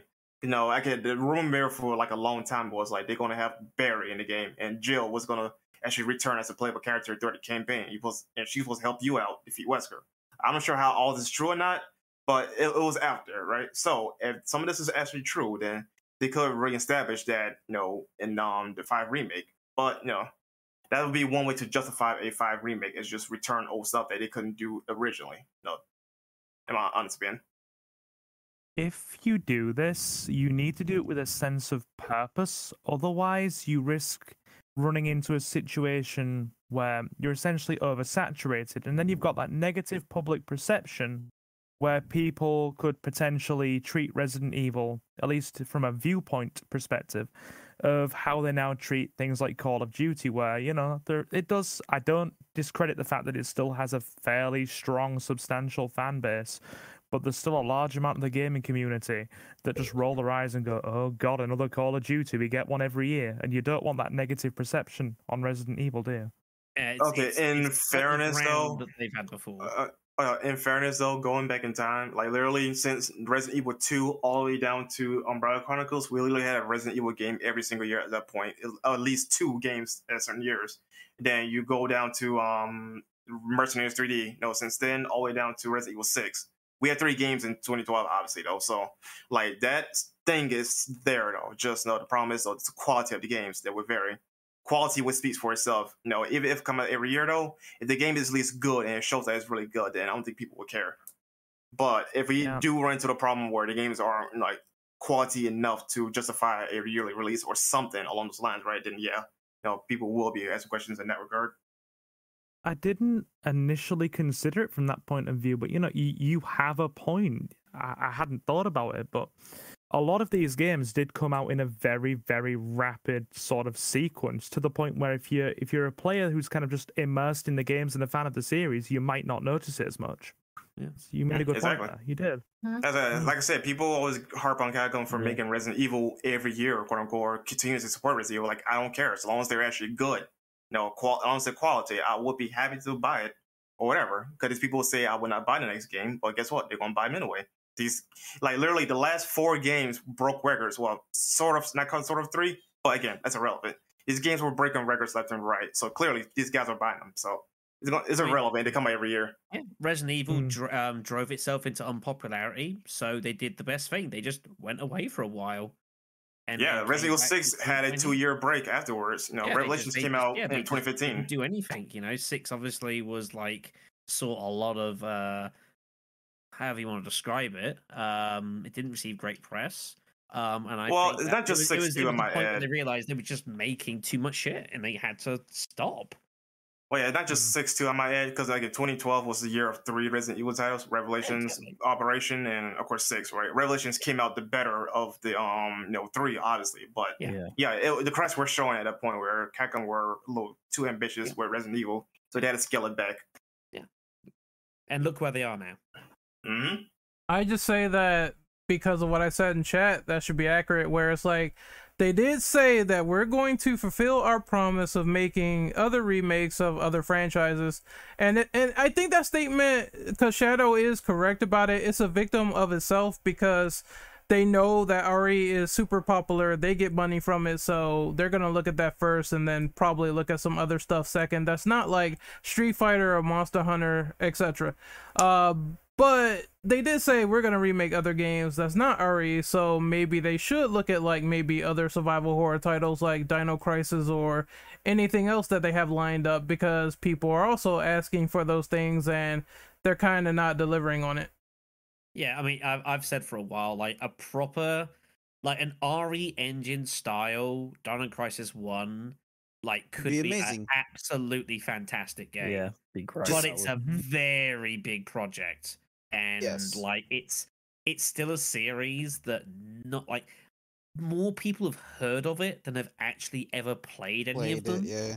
Um, Uh, you know, I partially being will blame Capcom for that though, because they really dropped the ball with Dino Crisis. Yeah, uh, yeah, yeah, of course they did. Yeah. That, that that is their that's a fault of their own making, but it's still the situation. Regardless of whose fault it is, that's the situation you're in. It's and you have kind of like find a way the around that. Darkstalker situation where the characters are actually more popular and more well known outside their own series. Like, for example, the character Morrigan, she's more known in the Versus series versus her own series, that kind of deal. But that's a problem Dino Crisis also has. Yeah, yeah. You, you say Dino Crisis, and it's like it's the series has like a because enough time has passed. A lot of the failings of the series have kind of been quietly pushed aside, and it's like viewed as a was a decent enough. Like the first game was viewed as a pretty decent, enjoyable game, but unfortunately, it's over twenty years old. Um, Mm. and if you want to remake that game, like I say, I still think, um, you know, a proper style um remake i think would be great and you know what the hell like you could do that um you know get freaking uh whoever it was that voiced jill you know get her to voice regina great like it's a perfect fit i mean it's basically the same character right Pretty much. So you It know would- Mm. it would be a very it's a difficult one because it's a lot of work like you're it's you're basically you're it's, it's the next closest thing to just making a completely brand new ip because it is very not very if you said to someone like just a general person like what do you remember of dino crisis like they're gonna say okay it was dinosaurs that's in the name. Okay. Uh it was made by capcom. It was kind of like resident evil. Okay. Anything else you remember? Silence. That's Yeah. your problem. So um yeah, it's not like resident evil which has a lot of like familiarity which you can kind of try and use and build on. You know Mm. resident evil you know resident evil 2 had leon uh, resident evil 3 had jill who are still very relevant in today's kind of um gaming um still whereas Dino Crisis doesn't have that it's a game that's basically over 20 years old uh Dino Crisis 2 like and 3 like don't even really ever get mentioned so it's, Oh, it's a- that's not true. Two is definitely the one that people really talk about. No, it's always a to- toss up between one and two and Melee though, but two is definitely that. Um, well, I talking mean I point. suppose although it's probably not a good thing No one that was a great three. thing. Two was fucking amazing. No one it was fine It doesn't except for one sorry it was fine except for one absolutely absurdly arbitrary backtracking which really pissed me off and a plot which made no fucking sense I mean, in fairness though, Dino Crisis plot never made sense because you had time traveling dinosaur shit. Like, I mean, It at is- least one, I was able to suspend my disbelief. Like two, just like good grief.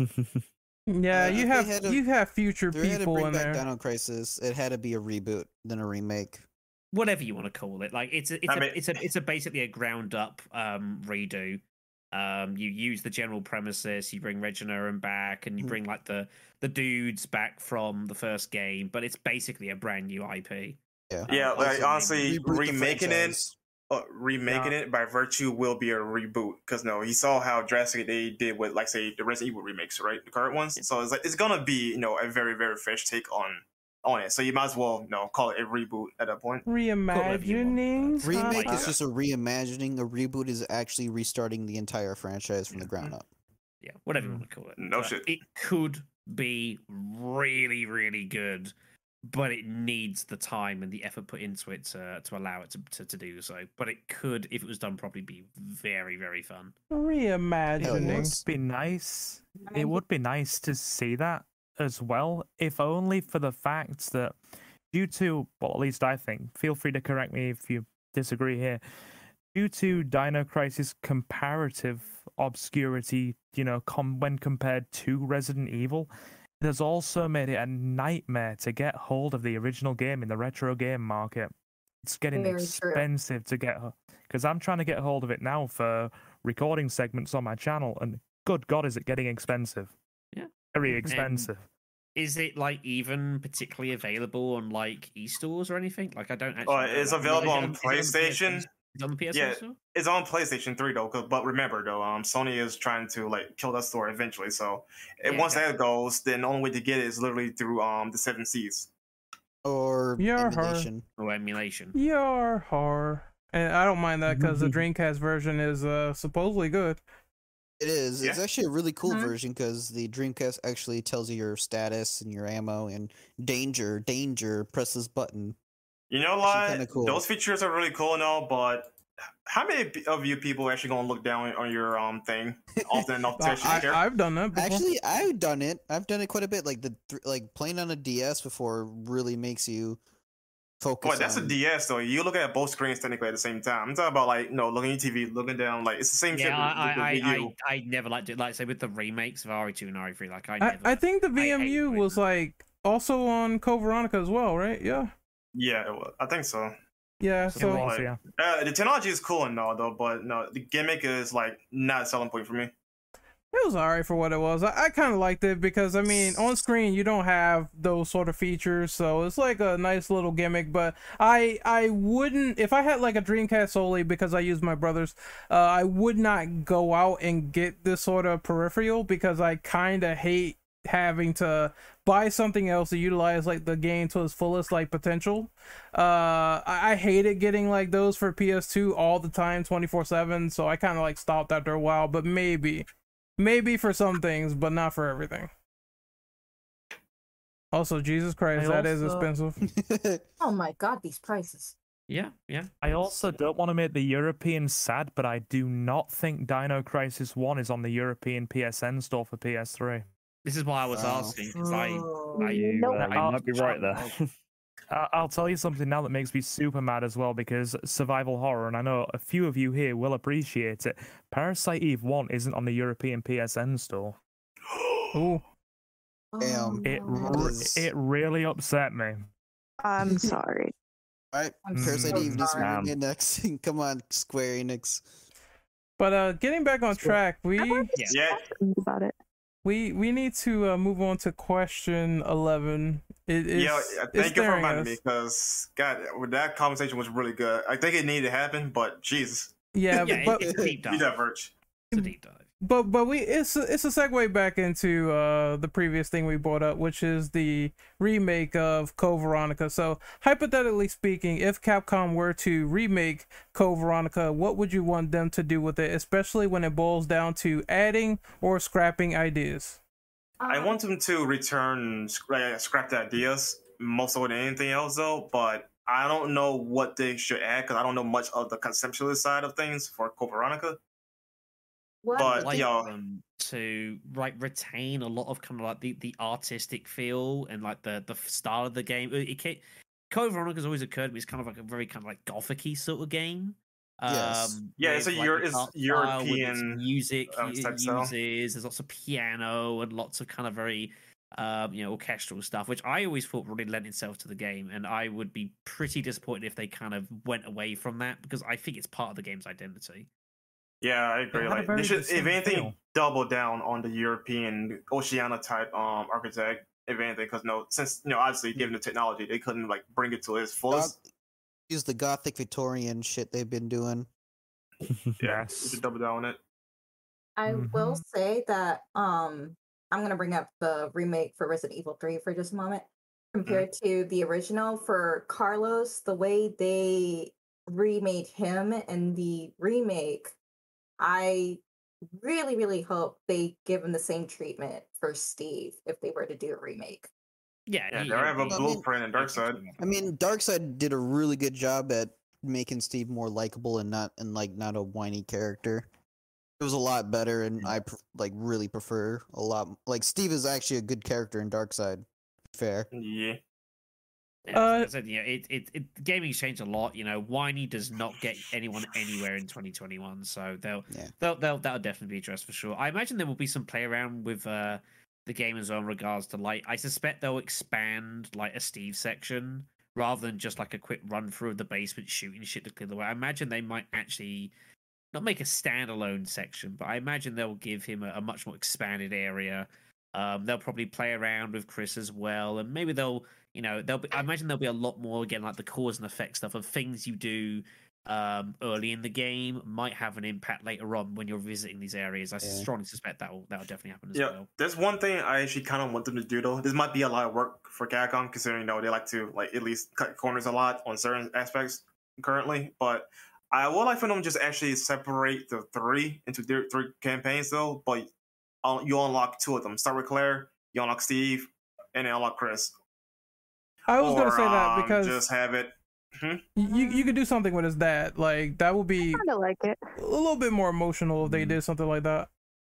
Yeah, Too much work. you already though. know you already know Steve's fate, so like you might as well like have his own separate campaign, and you go through the end until you know his eventful thing. Maybe, or have- even like you have it like Might a lot of change different it up. to. You you could still have it as one sort of big thing, and you kind of uh you know you go back and forwards a little bit. You could have it a bit more distinct from each other. There's a few different ways you could take it, but I, I Yeah. would be surprised if they went that direction. I imagine they'll still go down the one linear campaign and you just switch characters a couple of times here and there.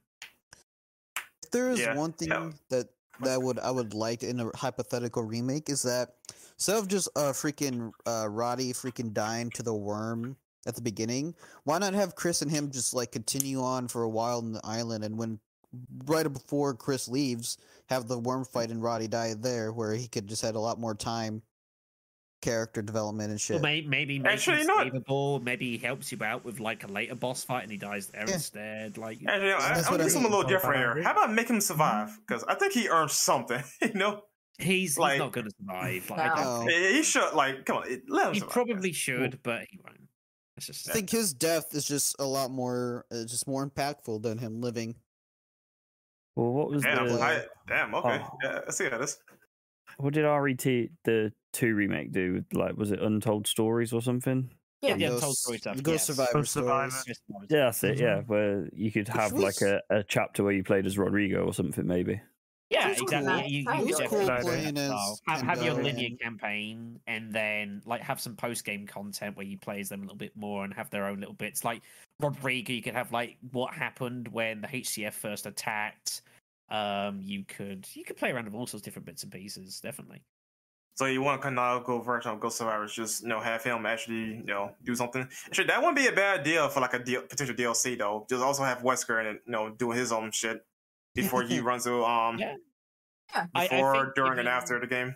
Yeah, I, I think given that that kind of like that setup already exists, it's a much easier to kind of do it again for Code Veronica, where I think it's it's still fairly beneficial. So I, I- I don't see why. I, w- I mean, if I was developing this game, I would very I would look at that very very heavily and think, yeah, I'll probably do that. You know. explain more of Hive Host Catcher Force, please. Yeah, I mean it will do. There's there's no doubt that that plot thread will be explained in much more uh, much more detail. There's no question about that because it's it was kind of just to me it was felt like it was kind of just thrown in for the sake of being there. But obviously, as it's turned out as time's gone on, it's like you know with everything that's happened with Wesker, it, it definitely deserves a bit of fleshing out, and I imagine that. You, you know, um, I'm glad you mentioned that too. Because how did Claire have like all her original clothes still? Because she should be in prison garb, or at least the equivalent for um. I mean, they there. only just they literally only just arrested her and chucked her Yeah, in, but and then Yeah, broke she was in um. What part of Europe was it? she was in France. In France, right? And she they went to um. What island was it? Rockfort the- Island, which Rockfort Island. So how far is that between the two though? Because by that point, then she should have you know been more indoctrinated into the prison system for Umbrella. By that point, In the position of Rockfort Island is near Antarctica. Yeah. It's near in Yeah. like the middle of like the of uh the Pacific. Is that right? The Pacific Ocean. yeah. But how far is that from France in particular? Uh, Uh, I don't have the map. It's, it's a sizable distance, I believe. it's a sizable Yeah, distance. it's a I think it's way. between be- between like you'd be more near like Cuba. If that had a, if that would be more of a ideal location.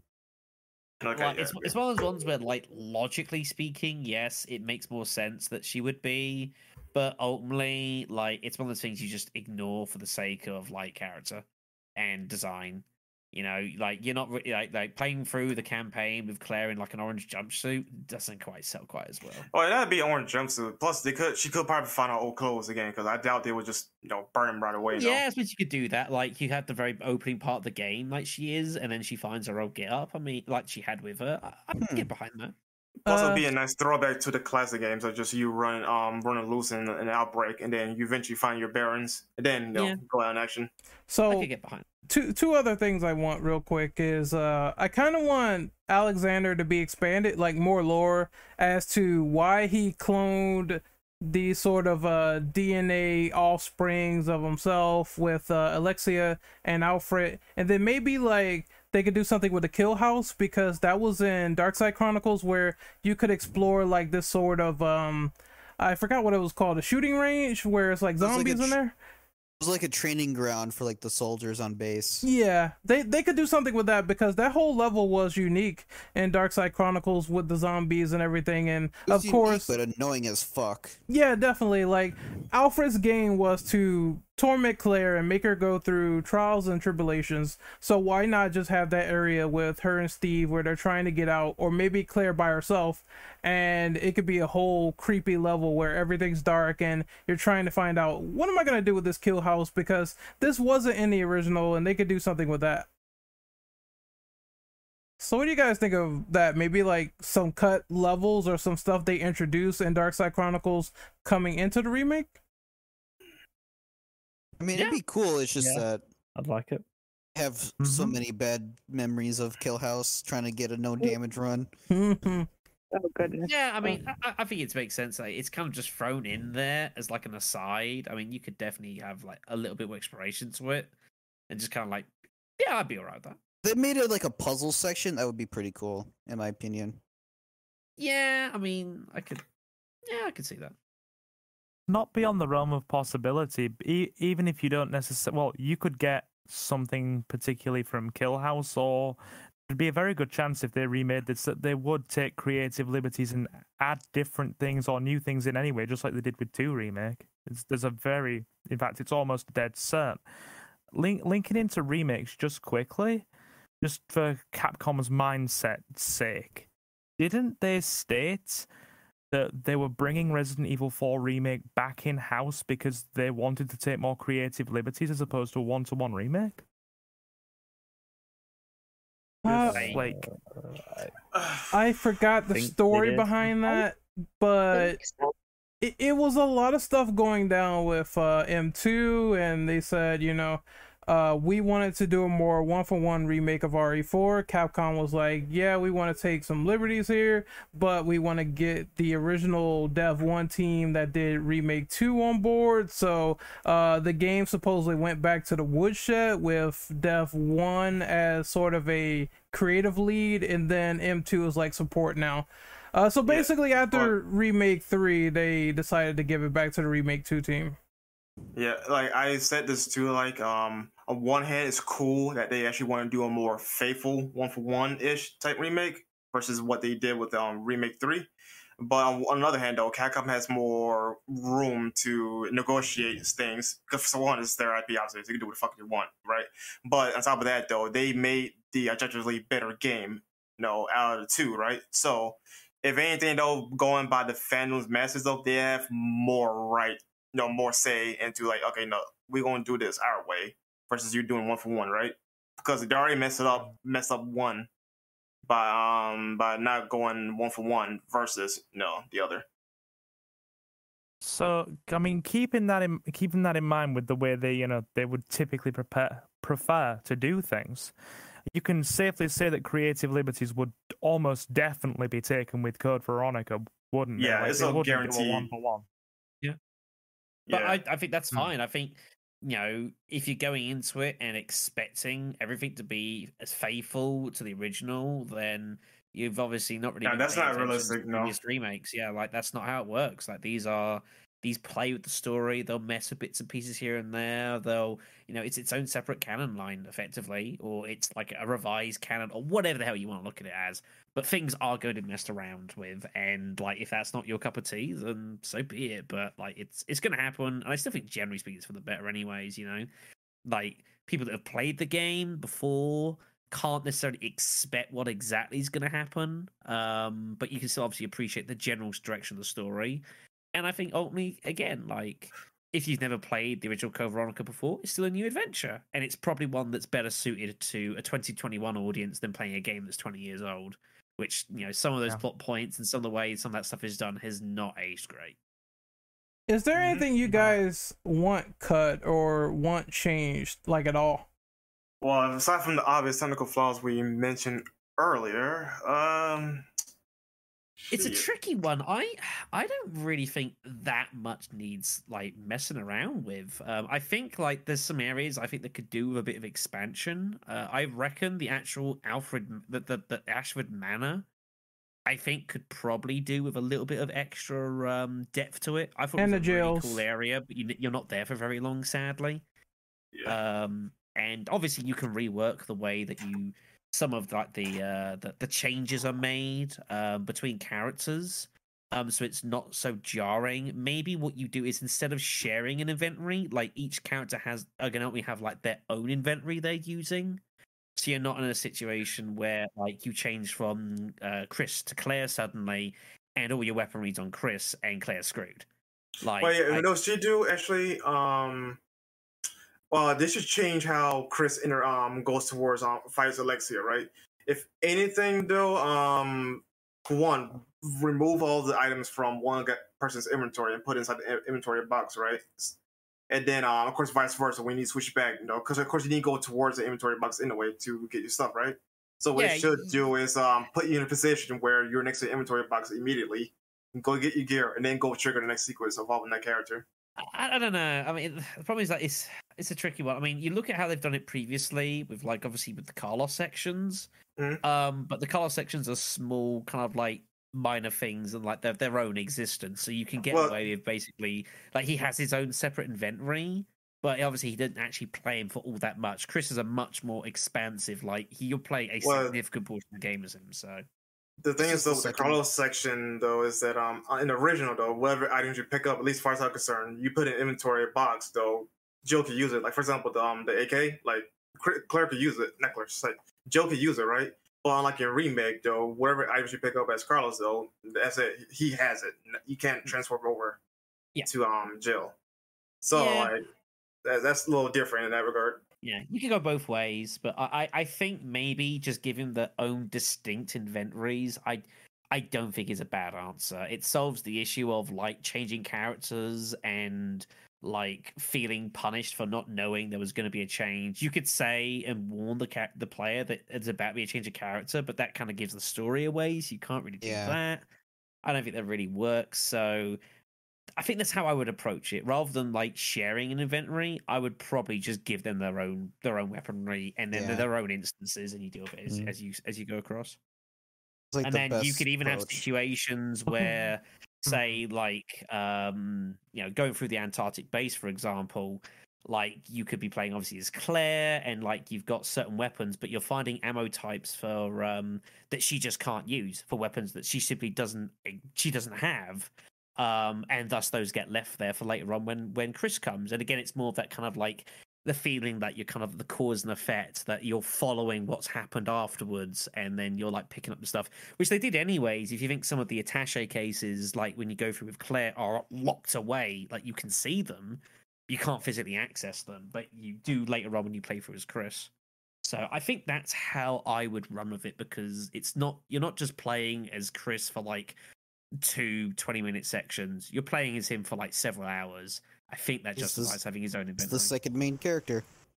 So Yeah. I, I I think it eliminates enough issues, um, and doesn't like, you know, it, it also doesn't like devastate like suspension of disbelief of like putting all your equipment in as Claire and then starting off with Chris and just being like crazy powerful and then it kind of unbalances the game. So I think that's what I would do. looking looking at it from where we were 20 years ago to where we are now in terms of how gaming has evolved in terms of a lot of gaming now it's far more streamlined.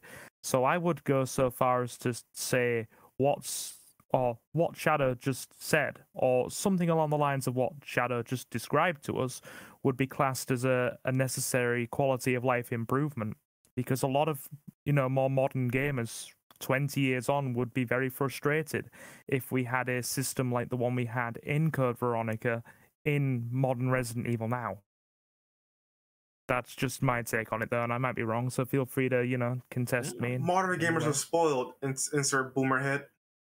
Well, I mean, they are. I mean. I I think people if they play Code Veronica for the first time now, they definitely would notice that spike when they reach Chris. Like, and I feel like maybe there will be someone out there that would complain about that. But again, I, I do believe quality of life and improvements would help in knowing that, yes, um, I want to make sure that these two people have different inventories and they function differently. And how do we apply that to the game where it's balanced and it's not too easy, but at the same time not too frustrating? Because I believe one pitfall that RE2 had was while the game was immaculate on balance, I fucking hate that G mutant segment where you're in the basement and they grab you and it's annoying and it, it- mm-hmm. they're not fun to fight and deal with so I, I would like bosses where they are versatile or enemies where they're versatile as opposed to just being these pitfalls where it's like oh my god each time i get to the segment this is the worst part of the game Things though, like I don't want them to make the game too basic.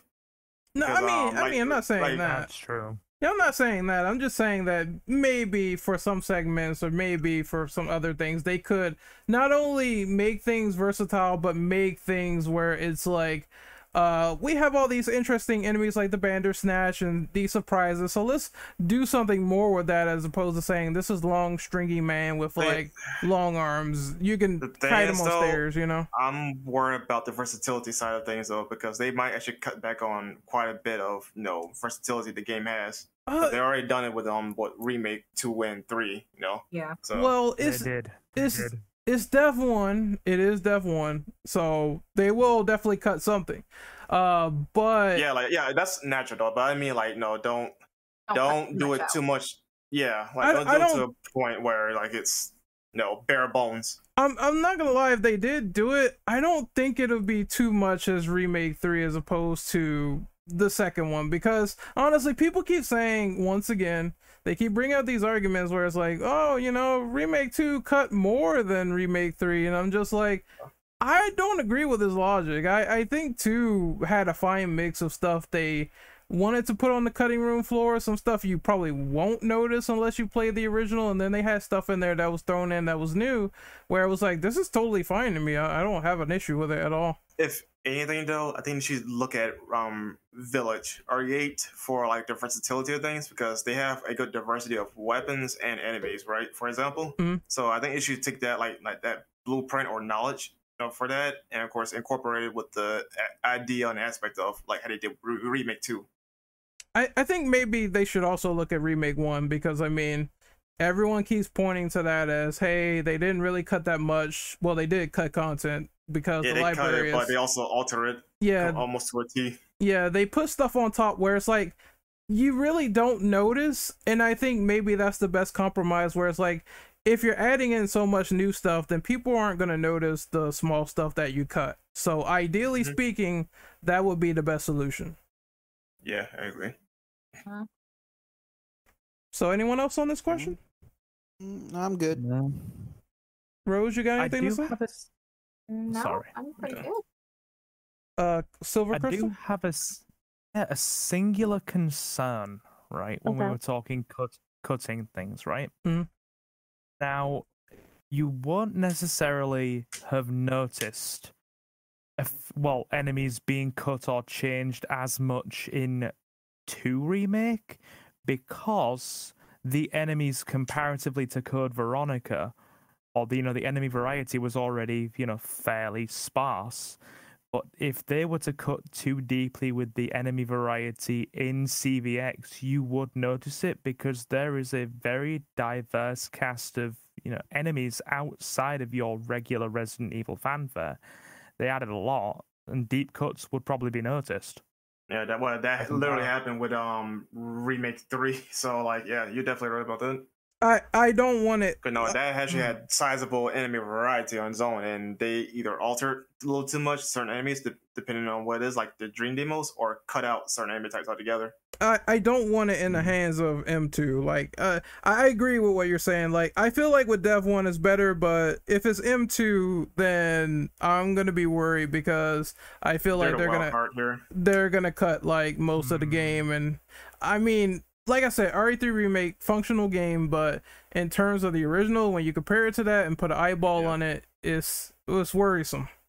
you know, like I mentioned before, like they going by the report we saw, like they learned their lesson. They want to do a more faithful ad- adaptation, though. Sadly, we want to see it, see what they could do on a more one for one, right? So, like, you know, it's more like a what if type scenario here, though. But again, Capcom has more grounds to do what they want in that regard because they've proven to be the better game. Uh, You know, so it's, it's it's a hard situation here. What's up, almost? It is. yeah, I was going to say is that um, Final Fantasy VII remake had the exact same situation. Had a different studio that was doing the remake, and they were trying to do. Square Enix was like, yeah, they're not doing Yeah, what that was we Cyber Connect to two do. that did it first. Yeah, and so Square Enix is like, yeah, we're just gonna take the reins of it and completely redid it from the ground up, and only had and they only had like two and a half years to do so. Yeah, That the situation very here well. is a, a tad bit different though, because one, the one studio that worked on it, CyberConnect, didn't technically release the game. We only saw bits and pieces from one of the trailers from way back when, Yeah, and some of that aspect was still kept in the final game if you look um at the comparison, Yeah. right? But you they- know, they, still reuse some assets. yeah. But like here, like versus no a, a prototype got canceled versus the final part of versus no in Capcom's camp, you know, two finished products that were released, you know, so you have a little bit more like ground to like make a more definitive judgment there. But you know, I'm just saying like you're correct about that. That's a um, comparable thing though. Just the only difference is that one is released and one is not. You know. Yeah. So uh, I think we're Okay. done here, right? Unless anybody got any final comments. We do have one co- question left, don't we? Or we already yeah, did it. uh, I mean if- for Yeah, we pretty um much. eleven. We did question Well, yeah. 11 already. Yeah, yeah. We At did. Did, did, did we Yeah, rank the game? Uh, did we rank? No, no, no, Code no. We did eleven though. We're going on twelve. Okay, Yeah, I'm just making sure. 12. That kind of confused me a little bit, but it, it's all right. I could Been almost going for almost four hours, so I'm just like, Oh yeah, let's wrap this up. Um, what are um the cons? Oh, okay, what are the pros and cons of this game? Would you um rank it against the other titles in the series? Well, uh, my take on it is that no, I really do enjoy Code Veronica. Like it's almost up there for like one of my favorite Resident Evil games. But the flaws that I do have also knock it down. Like it's a really good game, but the flaws are like really noticeable that prevent it from being like top tier. You know. So it's like uh like I say in a B range, just because of you know the flaws hold it back greatly from being like air quotes perfect. yeah. In- I mean, if we're talking about like, Austin. Go ahead. That's if Go we're ahead. gonna be uh talking about like fixed camera slash tank controls, classic RE like stuff, I would definitely put it in out of like Resident Evil like zero, Resident Evil one, a remake, and original, and two, original, and three original. It would I would definitely put it like number three in terms of like how fun it is to play. I would rank it uh, personally. It's higher enjoyment value than remake, but I think in terms of like actual like critique, it would be the best tank control one is definitely remake, and then number two I would go for Resident Evil three, and then I would go CVX. Would be my like ranking because CVX, like I said, it's still more of a enjoyment game for me, but on a critic a critical level, it does lack some like like features that would have been heavily needed from like Resident Evil 3 and some of the cons is like some of the pacing in the game is a little rough. Like the, I think the beginning bit though it is a fun beginning bit it does get a little drag on on replays. Otherwise when you get through the beginning bit it's a lot better in replays. that's like my only con.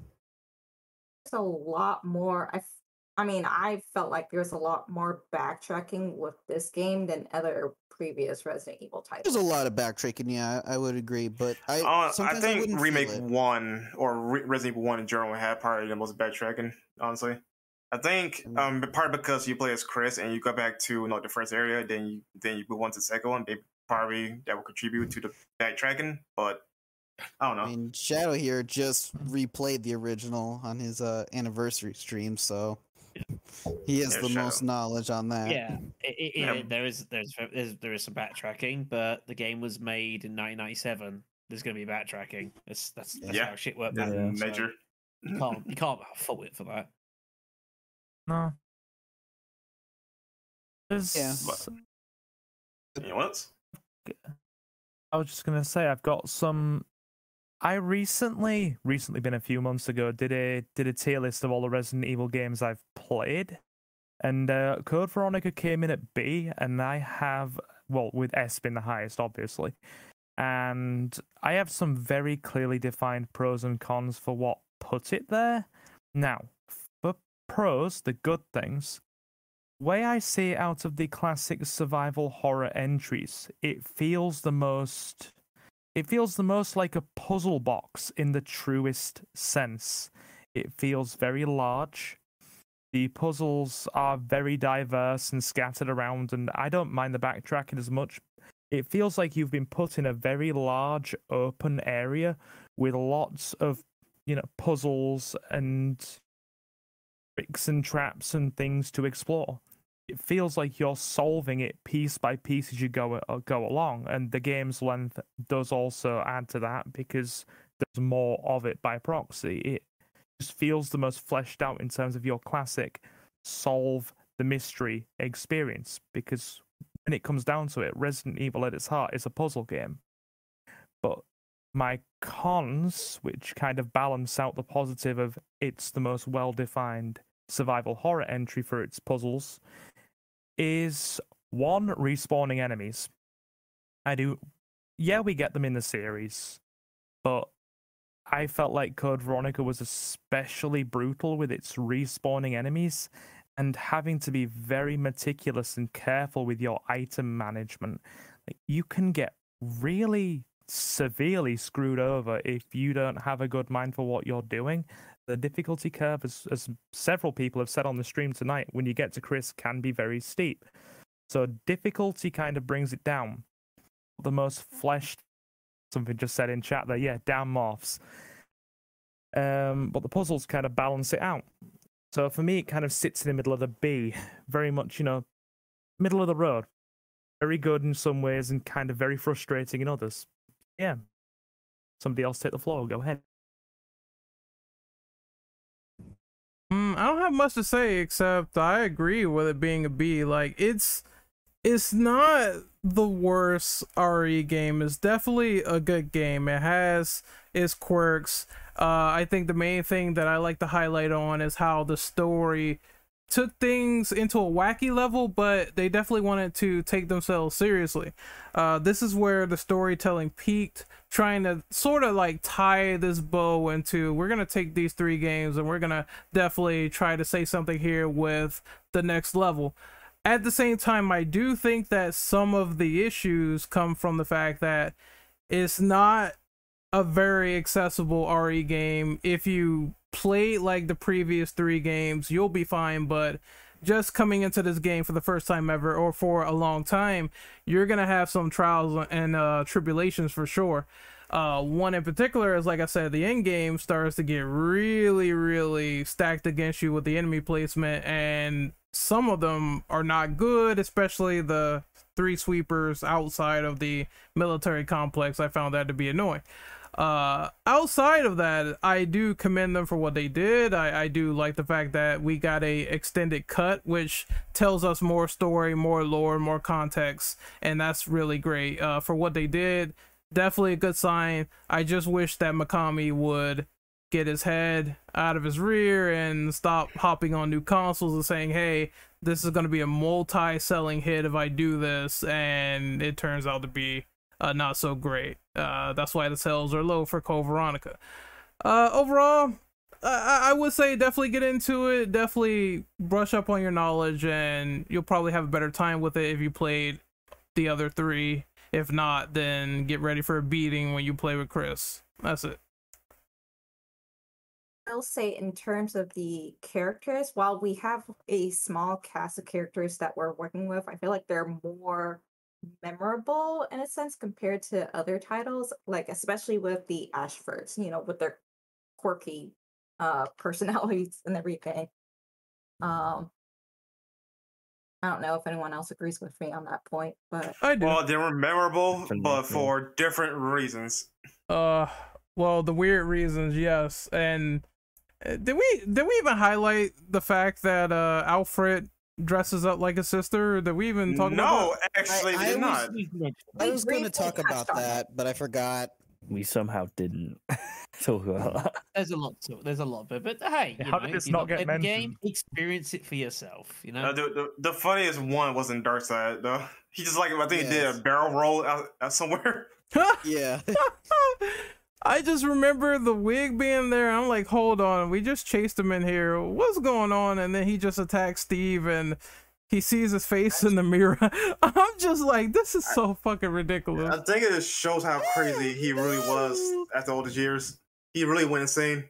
Well, you Yeah, also have to remember that, you know, not only did he lose his father, granted, you know, he was basically an experiment to him, but he also lost his sister, who was the one person he was essentially close to. And after he lost, you know, his only two family members, he basically went crazy. it's definitely a tragic story for him too because basically they're saying he was alone all this time and the only person he had was Alexia. That was it.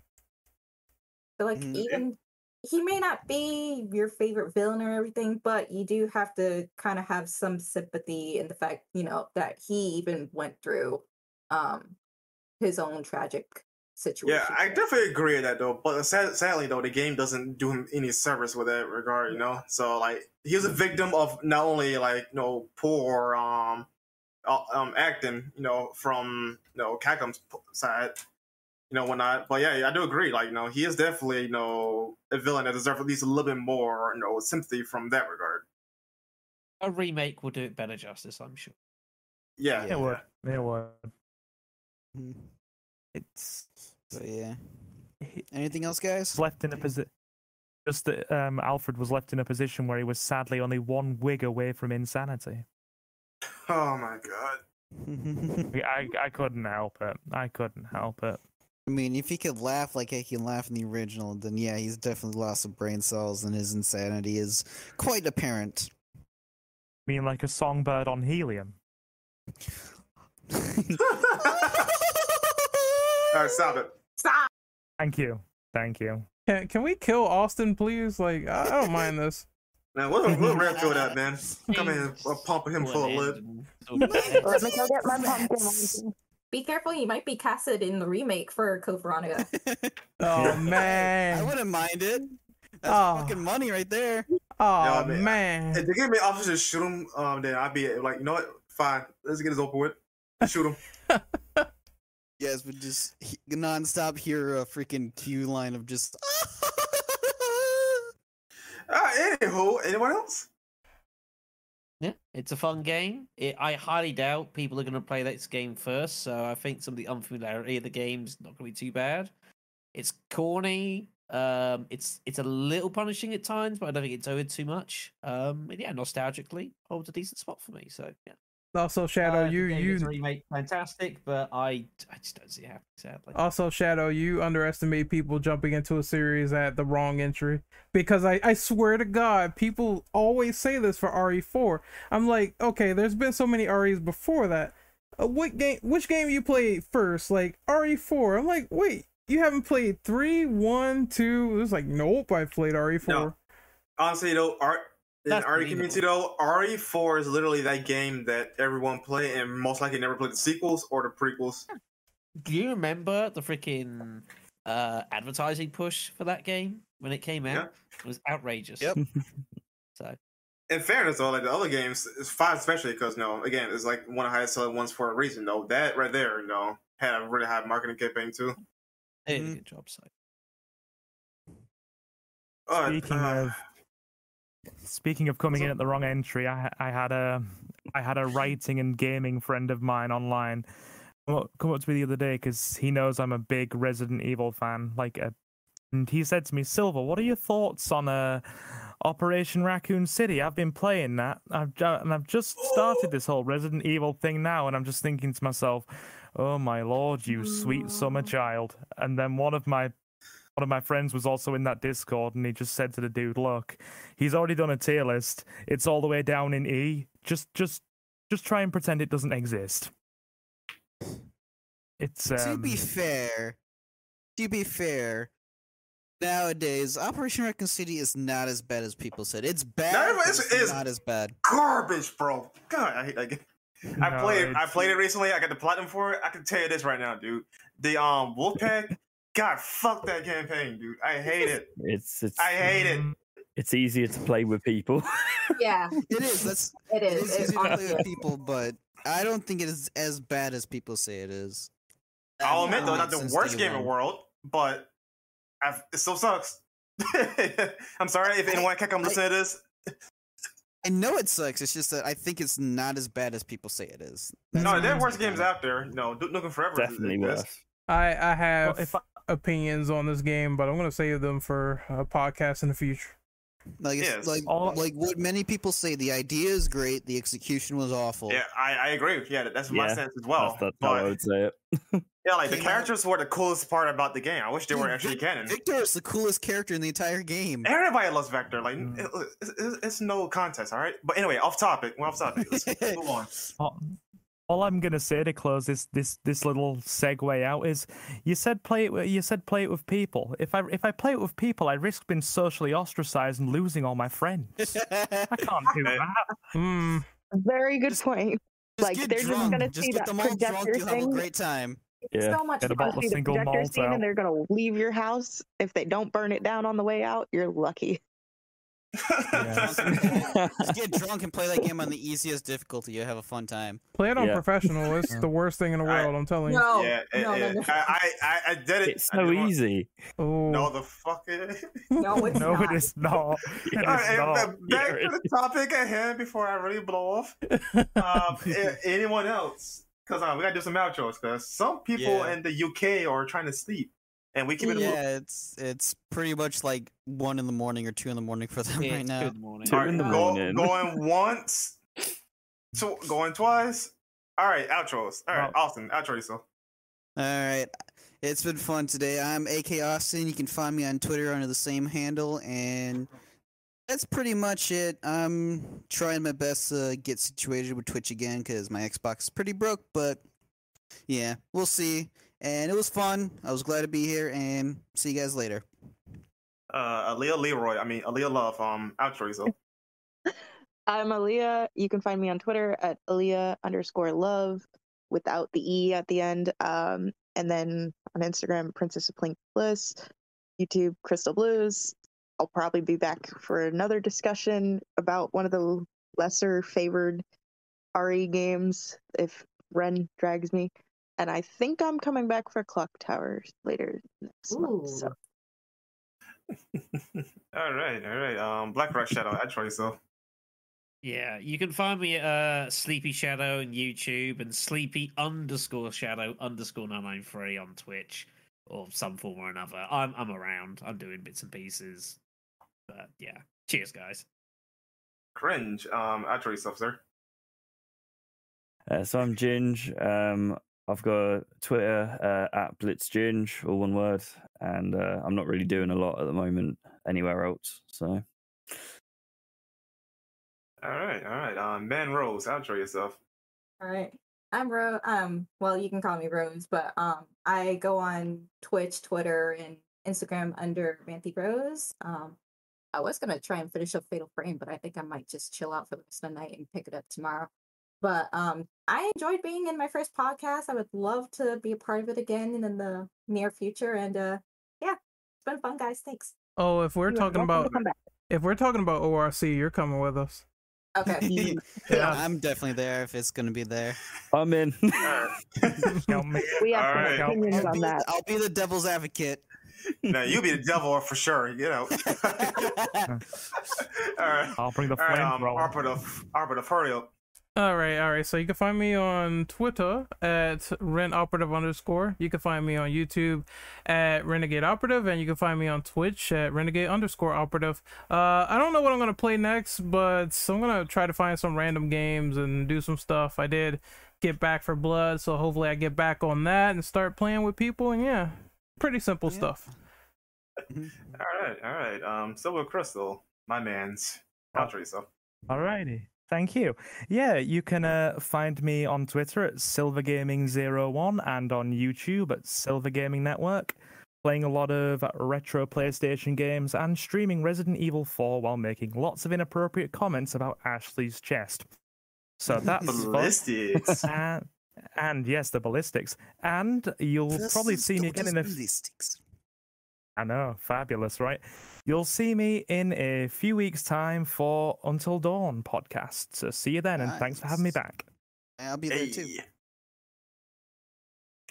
All right, and then now you can find me at Twitter at Immortal Brandel, Twitch at Sir Brandel. Everywhere else is none of your goddamn business. Get the fuck out of here. I mean, have a have a blessed day, blessed night, afternoon, whatever time of day it is for you. And um, please join us again for our next podcast. And um, yeah, uh, stay indoors, don't get sick, do something to keep safe. Bye. Get out. Ah. Impro- Bye. Farewell, Don't- mortals. Don't have sex with your sisters, please. and Oh God, no. don't forget, the best line is just a laugh. Uh, Twin mute him. Oh, mute fuck that you. motherfucker. It- it- It's